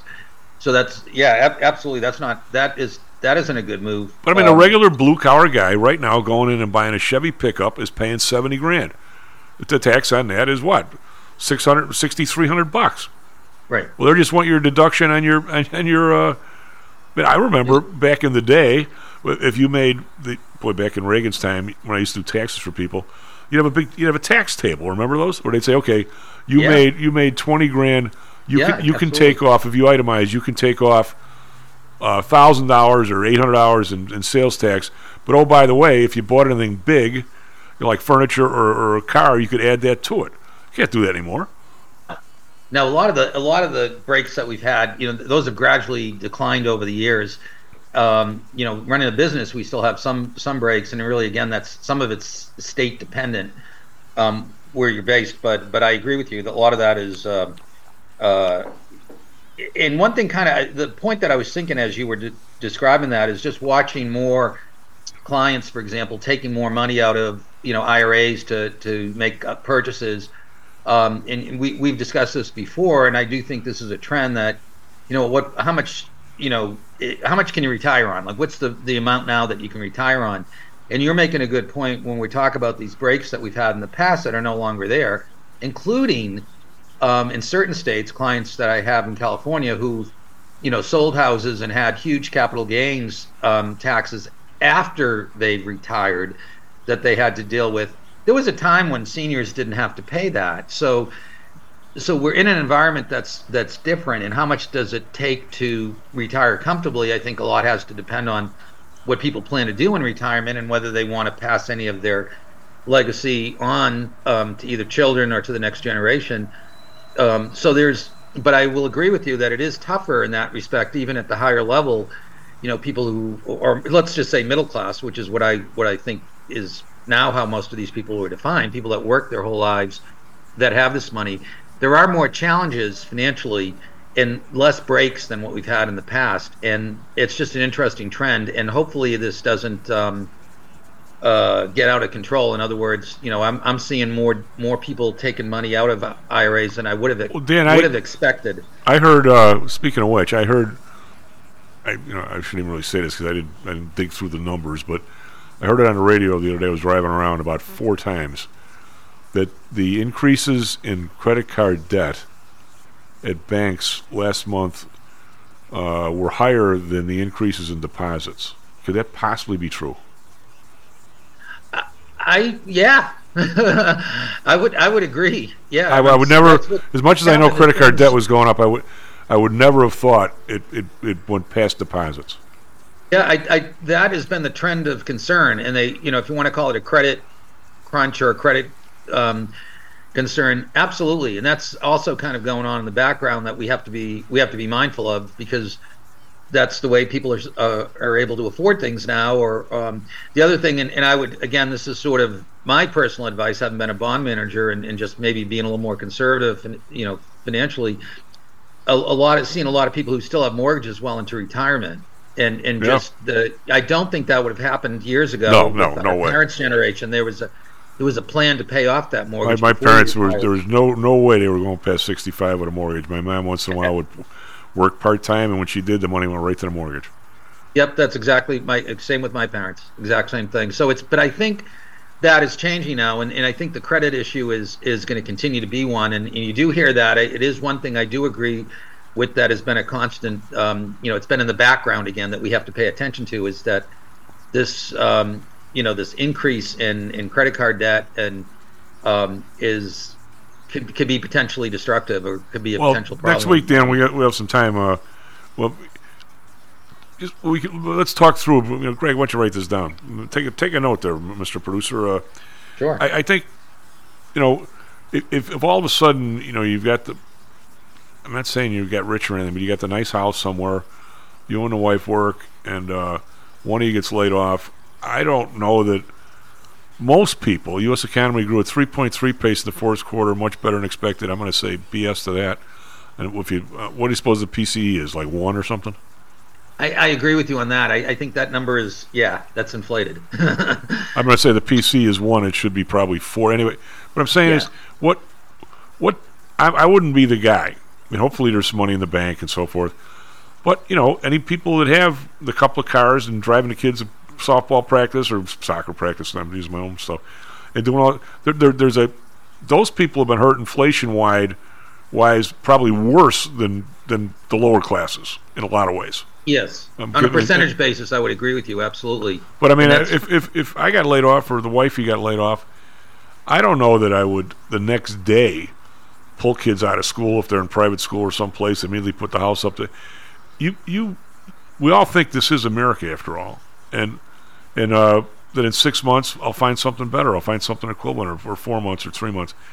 And I think a lot of people would probably pick up some credit card debt in there with the hopes of, okay, when I get a job, first thing I'm going to do is pay it down. But it, and then, or, but then, but now all of a sudden, if you get a, a medical problem in there or something else, Yeah. where, where, where now your credit card is now 20 grand when it was two grand, I think you got a problem that's going to be a, a multi year problem. I mean, I think that's I what's absolutely, happening.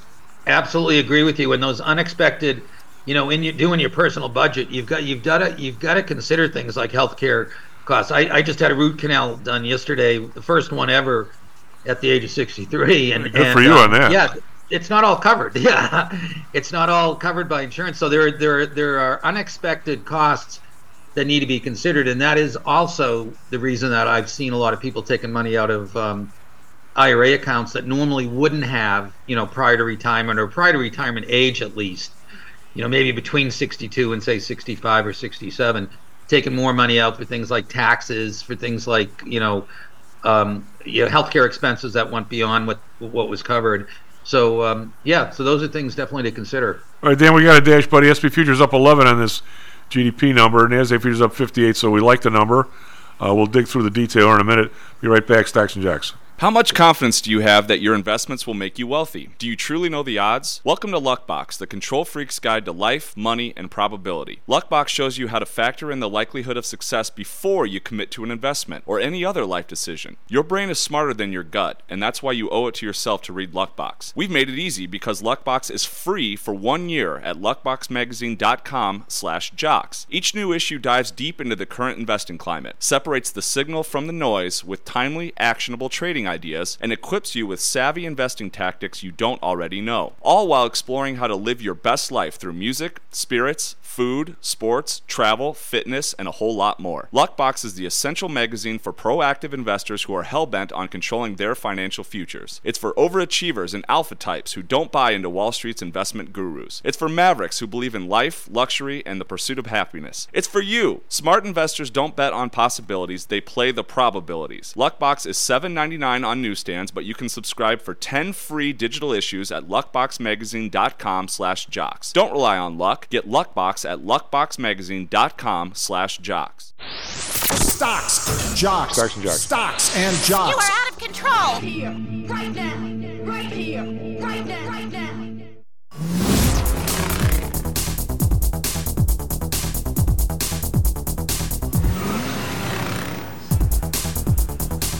Loading up back, Stacks and Jacks. Time, time out.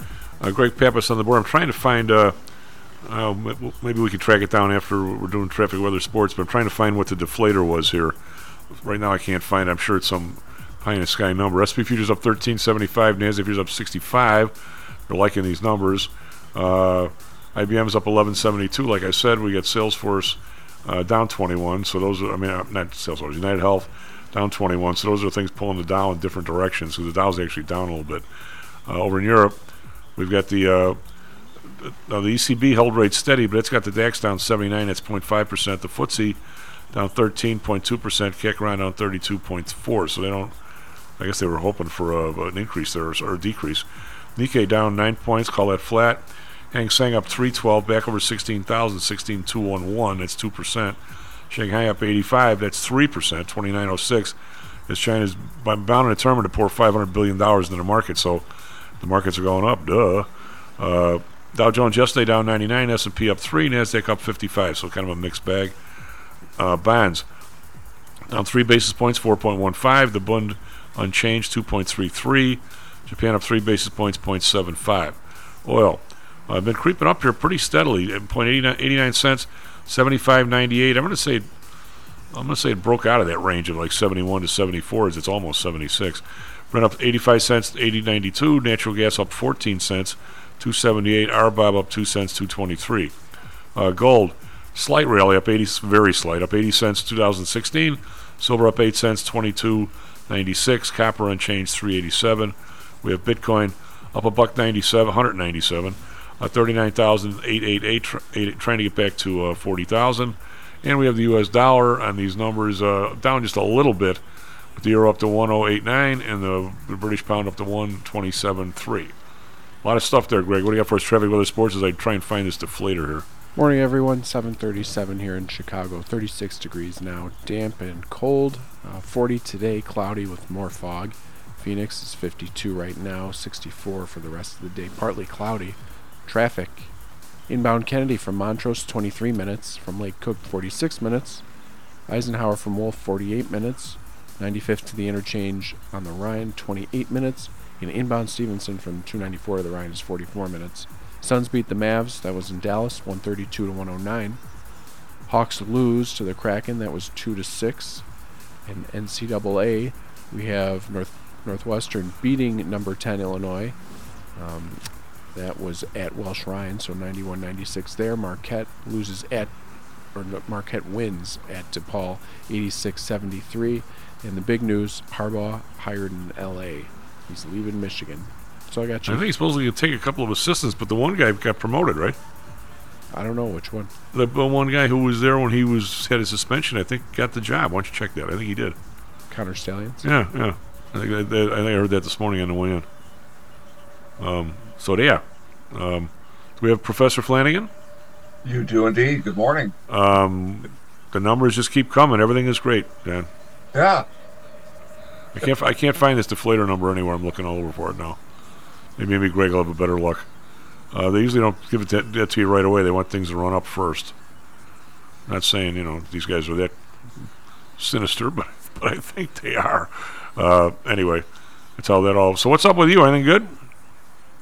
Well, just sort of you know processing the stuff from Tuesday in New Hampshire and what's going on in Arizona with Kari Lake and uh, just sort of a sea change that I can kind of pick up on in the way the 2024 election may play out. And I think it's after, you know, an onslaught for the last eight or nine years of, you know, hysteria about, you know, what's going on in the Republican Party with Trump.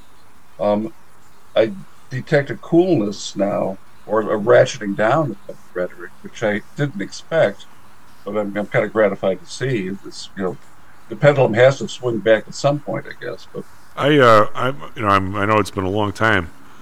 This is what he was shot in '68, Bobby Kennedy. I don't, you know, I don't, I don't know that much about Nikki Haley, but if you think that you're could be a factor, the idea that whoever these people are, forcing you out of, you know, don't take this wrong, two podunk things like Iowa and New Hampshire, and you're supposed to get out unless the rest of the country. Uh, I, if I'm her, and I think this guy's losing it, which looks like he has been. He's almost as bad as Biden the last few. Uh, I mean, I don't know. I don't know why you don't stay in there for a while just to see if anything turns. I mean, what did Bobby Kennedy? He, he realized that the race was be, was a, was a was a bleep storm, right? And he and he went in in California, and that was in what June or something, or or, or May when when it was late. Yeah, well, you know, L, LBJ had dropped out at the end of March that year, so that threw a monkey wrench late in the game. I mean, imagine if, if Biden were to say in March, the end of March this year, that he wasn't going to be running for whatever reason. And what that would do to the, the selection process that unfolded after March, it would be equally tumultuous. Well, that's what I'm saying. They're, they're, with the, the two people we have running, this is not, I mean, I everybody knows I'm not for either one. If, if we're only freaking January, in, in March, if, if, if, Biden forgets his own name, or Trump says something that he's very capable, how stupid he is about, about not knowing some some wars even going on or anything, and all of a sudden somebody goes, "Wait a minute, who's who's next month? Uh, Illinois, Texas? I'm gonna I'm gonna try and run, and, and if they win, I more power to them. As far as I'm concerned, it shouldn't be over in January. I don't care who it is, unless it's well, it you know should, it's it Solomon. Should be over if, it should be over if Haley's support, as seems pretty clear, is coming from Democrats and, and, and, with deep pockets. And this is one of the reasons why it's good if you can wrap up the selection process earlier rather than later, just to save on the money that's spent in. But, but to save campaign. on save on the money for who? I mean, this is for the for the race in November. I know what I'm saying. You you and I have common friends that are. Um, I don't know about now, but have have been a part of the political process in Chicago, right? And it and everybody who thinks for a second that it's, oh God, I like this guy, I like this lady, I like something something. It, the money follows whoever they think might have a chance of winning, because you or, or, or who you can subvert with your money, Tom. Ah, that's, that's Cook County politics. Okay, but but my my point is, if if there's three or four people that might win for mayor, if if you're some huge law firm, you're contributing to all four, because the last thing that happens is you to not give dough to the person who won. Right, that, you're looking for what happens whoever gets elected, and, and it's and, and you're the, you're, you're the happy you're the happiest person on earth if you send them all a check for twenty five grand and three days later three of them drop out and that's it. It only costs you a hundred grand. That's that's not my idea though of getting the right person, and th- their motivation is just different than somebody who might actually want to see the best person in there. Their motivation is is what what one of our best buddies said one day. Ah, the price of politics is going up. There's another candidate. okay, they, they didn't care who the hell the mayor ended up being. I mean, if they happen to be somebody they liked, oh, you know, great. But it doesn't matter. If Mickey DeMope was in there, you better have access to Mickey DeMope, right? Well, I think the, the reason Haley has got so-called bipartisan support is because the Democrats, who will maybe have to dump or jump ship from Biden at some point, know that they can control her just the way they controlled Biden. I'm not. I'm, not, really I'm, not, I'm not making my point very well as usual. If I don't think it'll happen. If if she stays in there, these are all big ifs, and all, I don't even know when the next the next one is. Kentucky, say, and all of a sudden, you know, Trump makes a more of a fool of himself on some stage somewhere, and all of a sudden she wins Kentucky. All of a sudden, everybody's going, "Oh my God, this lady might actually get in there." It, as of now, I'm I'm on the don't like her list. I got to get on the like her list because I want the same influence. Should she get in there, I'm going to have with Trump or Biden, right? It- it's- already influenced, Tom. It isn't like they're getting anything they don't already have. I'm saying that right now, the, the smart money is giving the dough to Trump. If there's a whiff that she might win, the smart money is going to cut it in half. There's still a huge faction that cannot abide Trump. Period. And Right. on both sides of the aisle. It doesn't you know, Yeah. I'm not making any distinction here. But- and I'm saying that just like what the Democrats did in New Hampshire to t- twist the results and make it look like it was an, a non, you know, a nothing burger. But he, he's a the, one- the one thing you don't want. winner. One thing you don't want, John, is if you know if PTI was was Merrill Lynch. The last thing I'd want is that guy, the vindictive suck that he is. The last thing I'd want is for is is to get him get in office, and I have some huge bank or securities firm, and I'm not part of his team. At least not saying anything bad about him. Look at look at the people in Davos. Oh, he's going to get in. It's okay. It'll everything will be fine. Nobody wants to come out of Davos saying if Trump gets in, it's going to be a bleep storm. You don't want that. You don't want that. What if he gets in? You don't want that. That's not the way they- politics ought to be. But This is what I'm saying. They realize now they have to do business with. yeah, That's and that's a good thing to get them off of their high horse. I- I'll bet I don't want that the world economic forum thinking that they can run things. I'll bet Brandon Johnson got contributions of people that can't stand the guy. Well, if you think about politics and the money behind it as a way of achieving an election profile that suits you or that gives your real, you know, darling a chance of winning, um, you know, that's a, a corruption of the election process because once again, money and not the quality of the candidates or their campaigning abilities was, you know, rocking the boat here.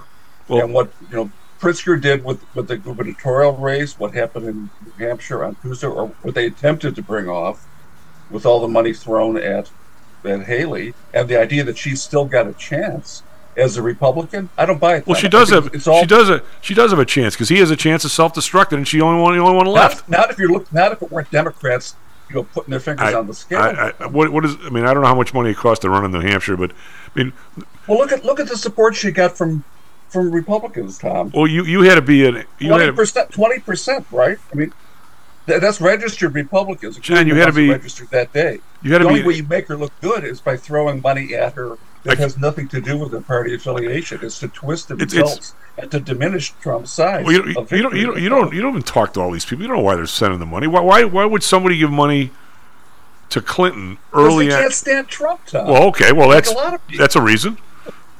But I'm saying, Well, why, why why does that it twist has the? nothing Pr- to do with it has nothing to do with Haley being any good. Believe me. well, I, I, It's only only that she represents somebody that they can control better than they can control Trump. Should they either one get in the White House, and they're putting their money on her because they can't stand the alternative. well, oh, I'm saying, I, it, back in whatever year it was it? What year was it? What year did Clinton first run? Was it '92?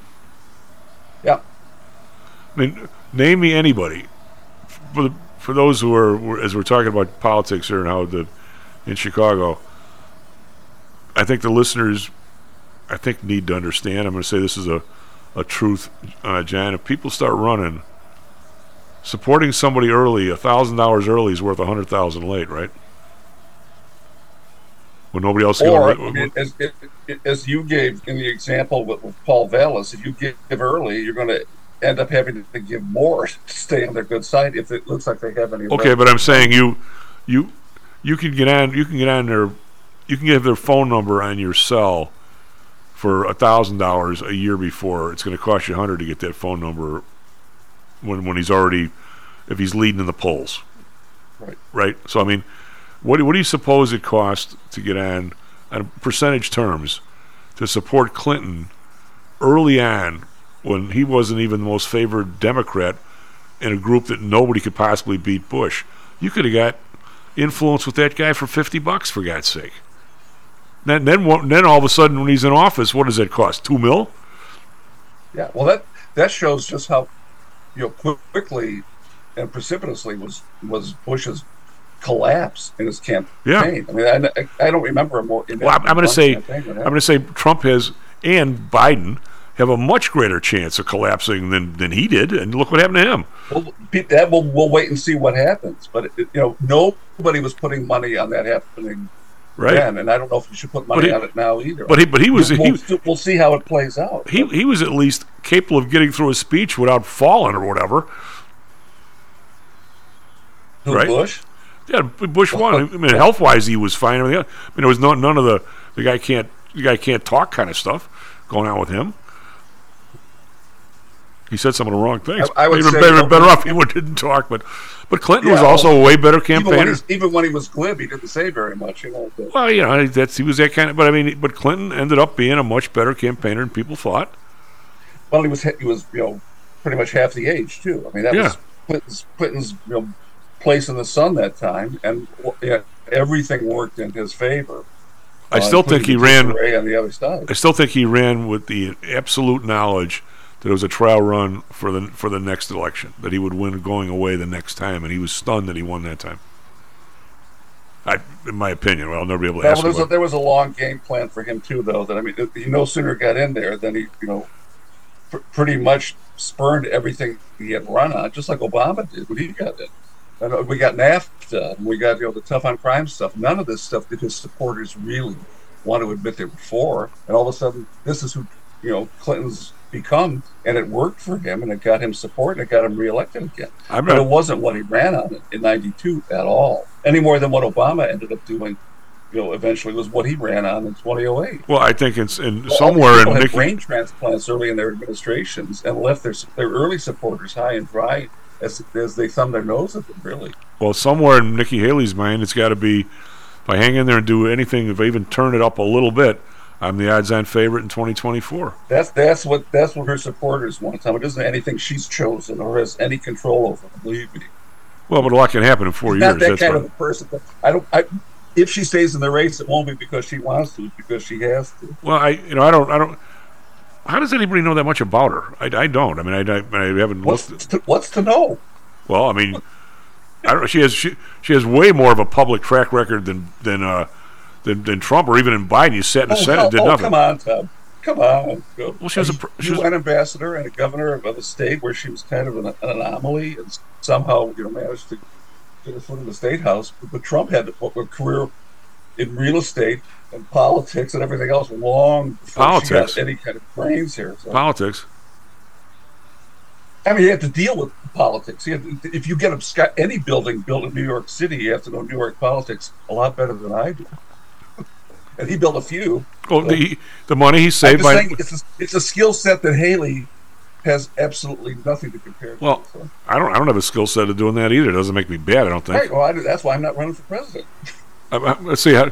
Now he had Robin Hood. Remember him? He he took from the rich and gave to the poor, and Trump stiffed the workers in his place and gave the money to the politicians to put the building up. Now is that is that the anti Robin Hood? What is that? I bet a lot of those people, of those people you claim he stiffed on, I bet they're voting for him.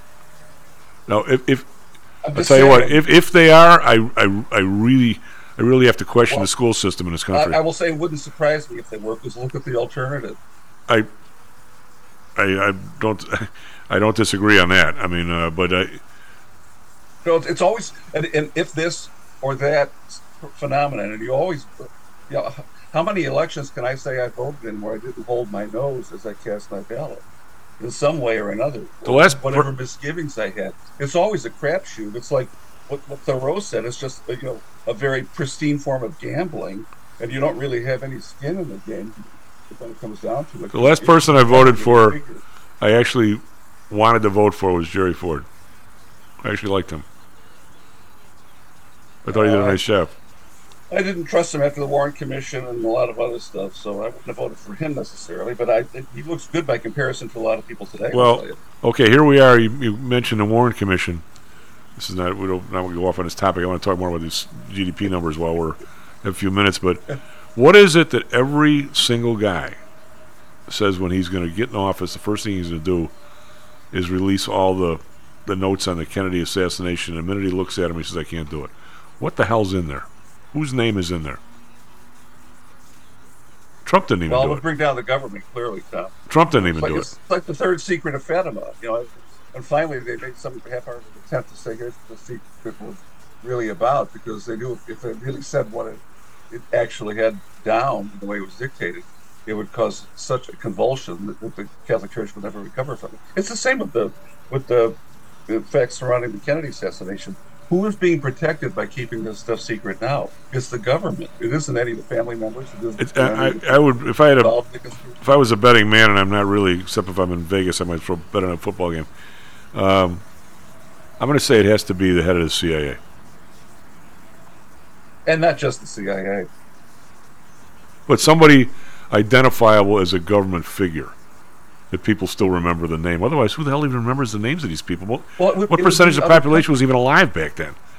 It would be other countries, Tom, with people who had, you know, an agenda that would be damaging to relations today if it were found out.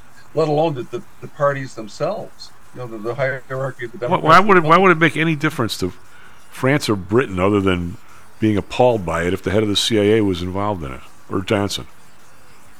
I mean, it's so so far water under the dam. Why why would that affect any stuff we're doing worldwide right now, other than people in America just being maybe more more heads up going on with what their government's capable of doing? Well, if, if that may be true, but then why don't we know more about it than we do? It's because the damage is still so Well, I mean, potentially big. What, what did Wayne Matson used to say? You couldn't get anybody to declassify the lunch menu.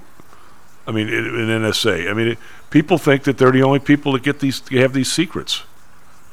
I mean, how, how many people do you think get in government after after four days? Uh, you get in there. If one of us made made it to be a representative in four days, are we going to be in, indoctrinated about it? These are secrets. I can't tell anybody else. Wait a minute, you are somebody else. You've been here four days. What makes you different now? But that's not the way they think. Obviously, everything's a secret. You're, you're, you're somebody special. The first thing, my first board meeting at the CBOE, all he did was because two of us ran from outside the board, outs, outside the nominating process. Sorry, because we weren't nominated, and we won. The first meeting, all it was was about how it's stuff is talked about in that room. It's got to stay in that room, and how it was so important because we do things that nobody else should know about it, and that's why we got this job. And I walk out. I got the other guy's name was Merrill Ferguson. I go, Merrill, were they talking about us? And he goes, I think so. I mean, it, it wasn't one day, John, before it was. You have no idea how collegial this group is and how much we we can't let other people know what's going on in here. What are you talking about? it's a member-owned organization, for God's sake. But they didn't. I mean, I mean, if it's bad there, I can only imagine what it's like in Washington. Well, I think, Tom, if uh, any, you know, if all the stuff pertinent to the Kennedy assassinations, you know, let's leave plural and the King assassination and lots of other attempted assassinations, the Wallace attempted assassination too. If any of that stuff is ever fully declassified, the, the potential for so many agencies, not just the CIA, but the FBI, the military, state governments, the Secret Service, the Treasury Department, all, all these things will be Well, may, maybe they need it. Maybe they need a good house cleaning. Well, of course, this is why, this is why everybody says we, we should know the extent of the damage so that we can figure out how to fix Right. it. Right. But I don't think it's going to happen in my lifetime. It hasn't happened yet. Well, that's why I- as I say every- there's, there's every- such sensitivity about it, Tom. We can't be trusted to know. Well, I, it's why I, I say every week is my, my conflict on this. I, w- I the the Trump phenomenon, somebody from allegedly the outside, who's kind of fearless and, and, and is going to kick ass. I would be all over that person to be to be somebody there for a while, if he had the ability to get good people around him to talk people into thinking his way was the right way. If if he could do all that stuff and actually had a brain cell working in terms of, uh, you know, economics, law, Yet the, the Trump phenomenon just doesn't match the guy. It's it's like one of my uh, well, the lady, my friend who died a few weeks ago, her brother was uh, a, a resident as at one of the uh, uh, hospitals here. He's an orthopedic resident way back in the day, and the hospital was famous for some I won't name the guy's name, some sort of shoulder surgery that somebody invented, and it, he goes, it revolutionized shoulder surgery.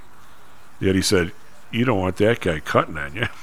he, the, he, he was his his theory was brilliant, but you wouldn't let that guy take out your appendix, let alone operate on your shoulder. So I mean, yes, the Trump phenomenon, we need it, I think, but not him. I mean, I, I wish I can't imagine. I thought maybe Eliot Spitzer could have been the guy, and they they they denutted him. I mean, somebody has to come in there with, with a little bit of a club. I get that, but I, you know, Well, I, I just I measure Trump according to the way he's been treated by his opposition, and whether he's the person who you would trust to do all the things that you hope somebody could eventually do. He clearly has been perceived by the, the parties on the other side as the most dangerous thing to confront them ever. And it, this, this to me confirms whether you like Trump or not, he's enough of a Oh, threat. oh, to right, but- like but here's- here's my- maybe maybe he deserves a second chance. one of my no, no, but one of my one of my best friends at the time got booted off the CBOE board. All right, and he got booted off for some half-ass reason, and it, and it was an abomination.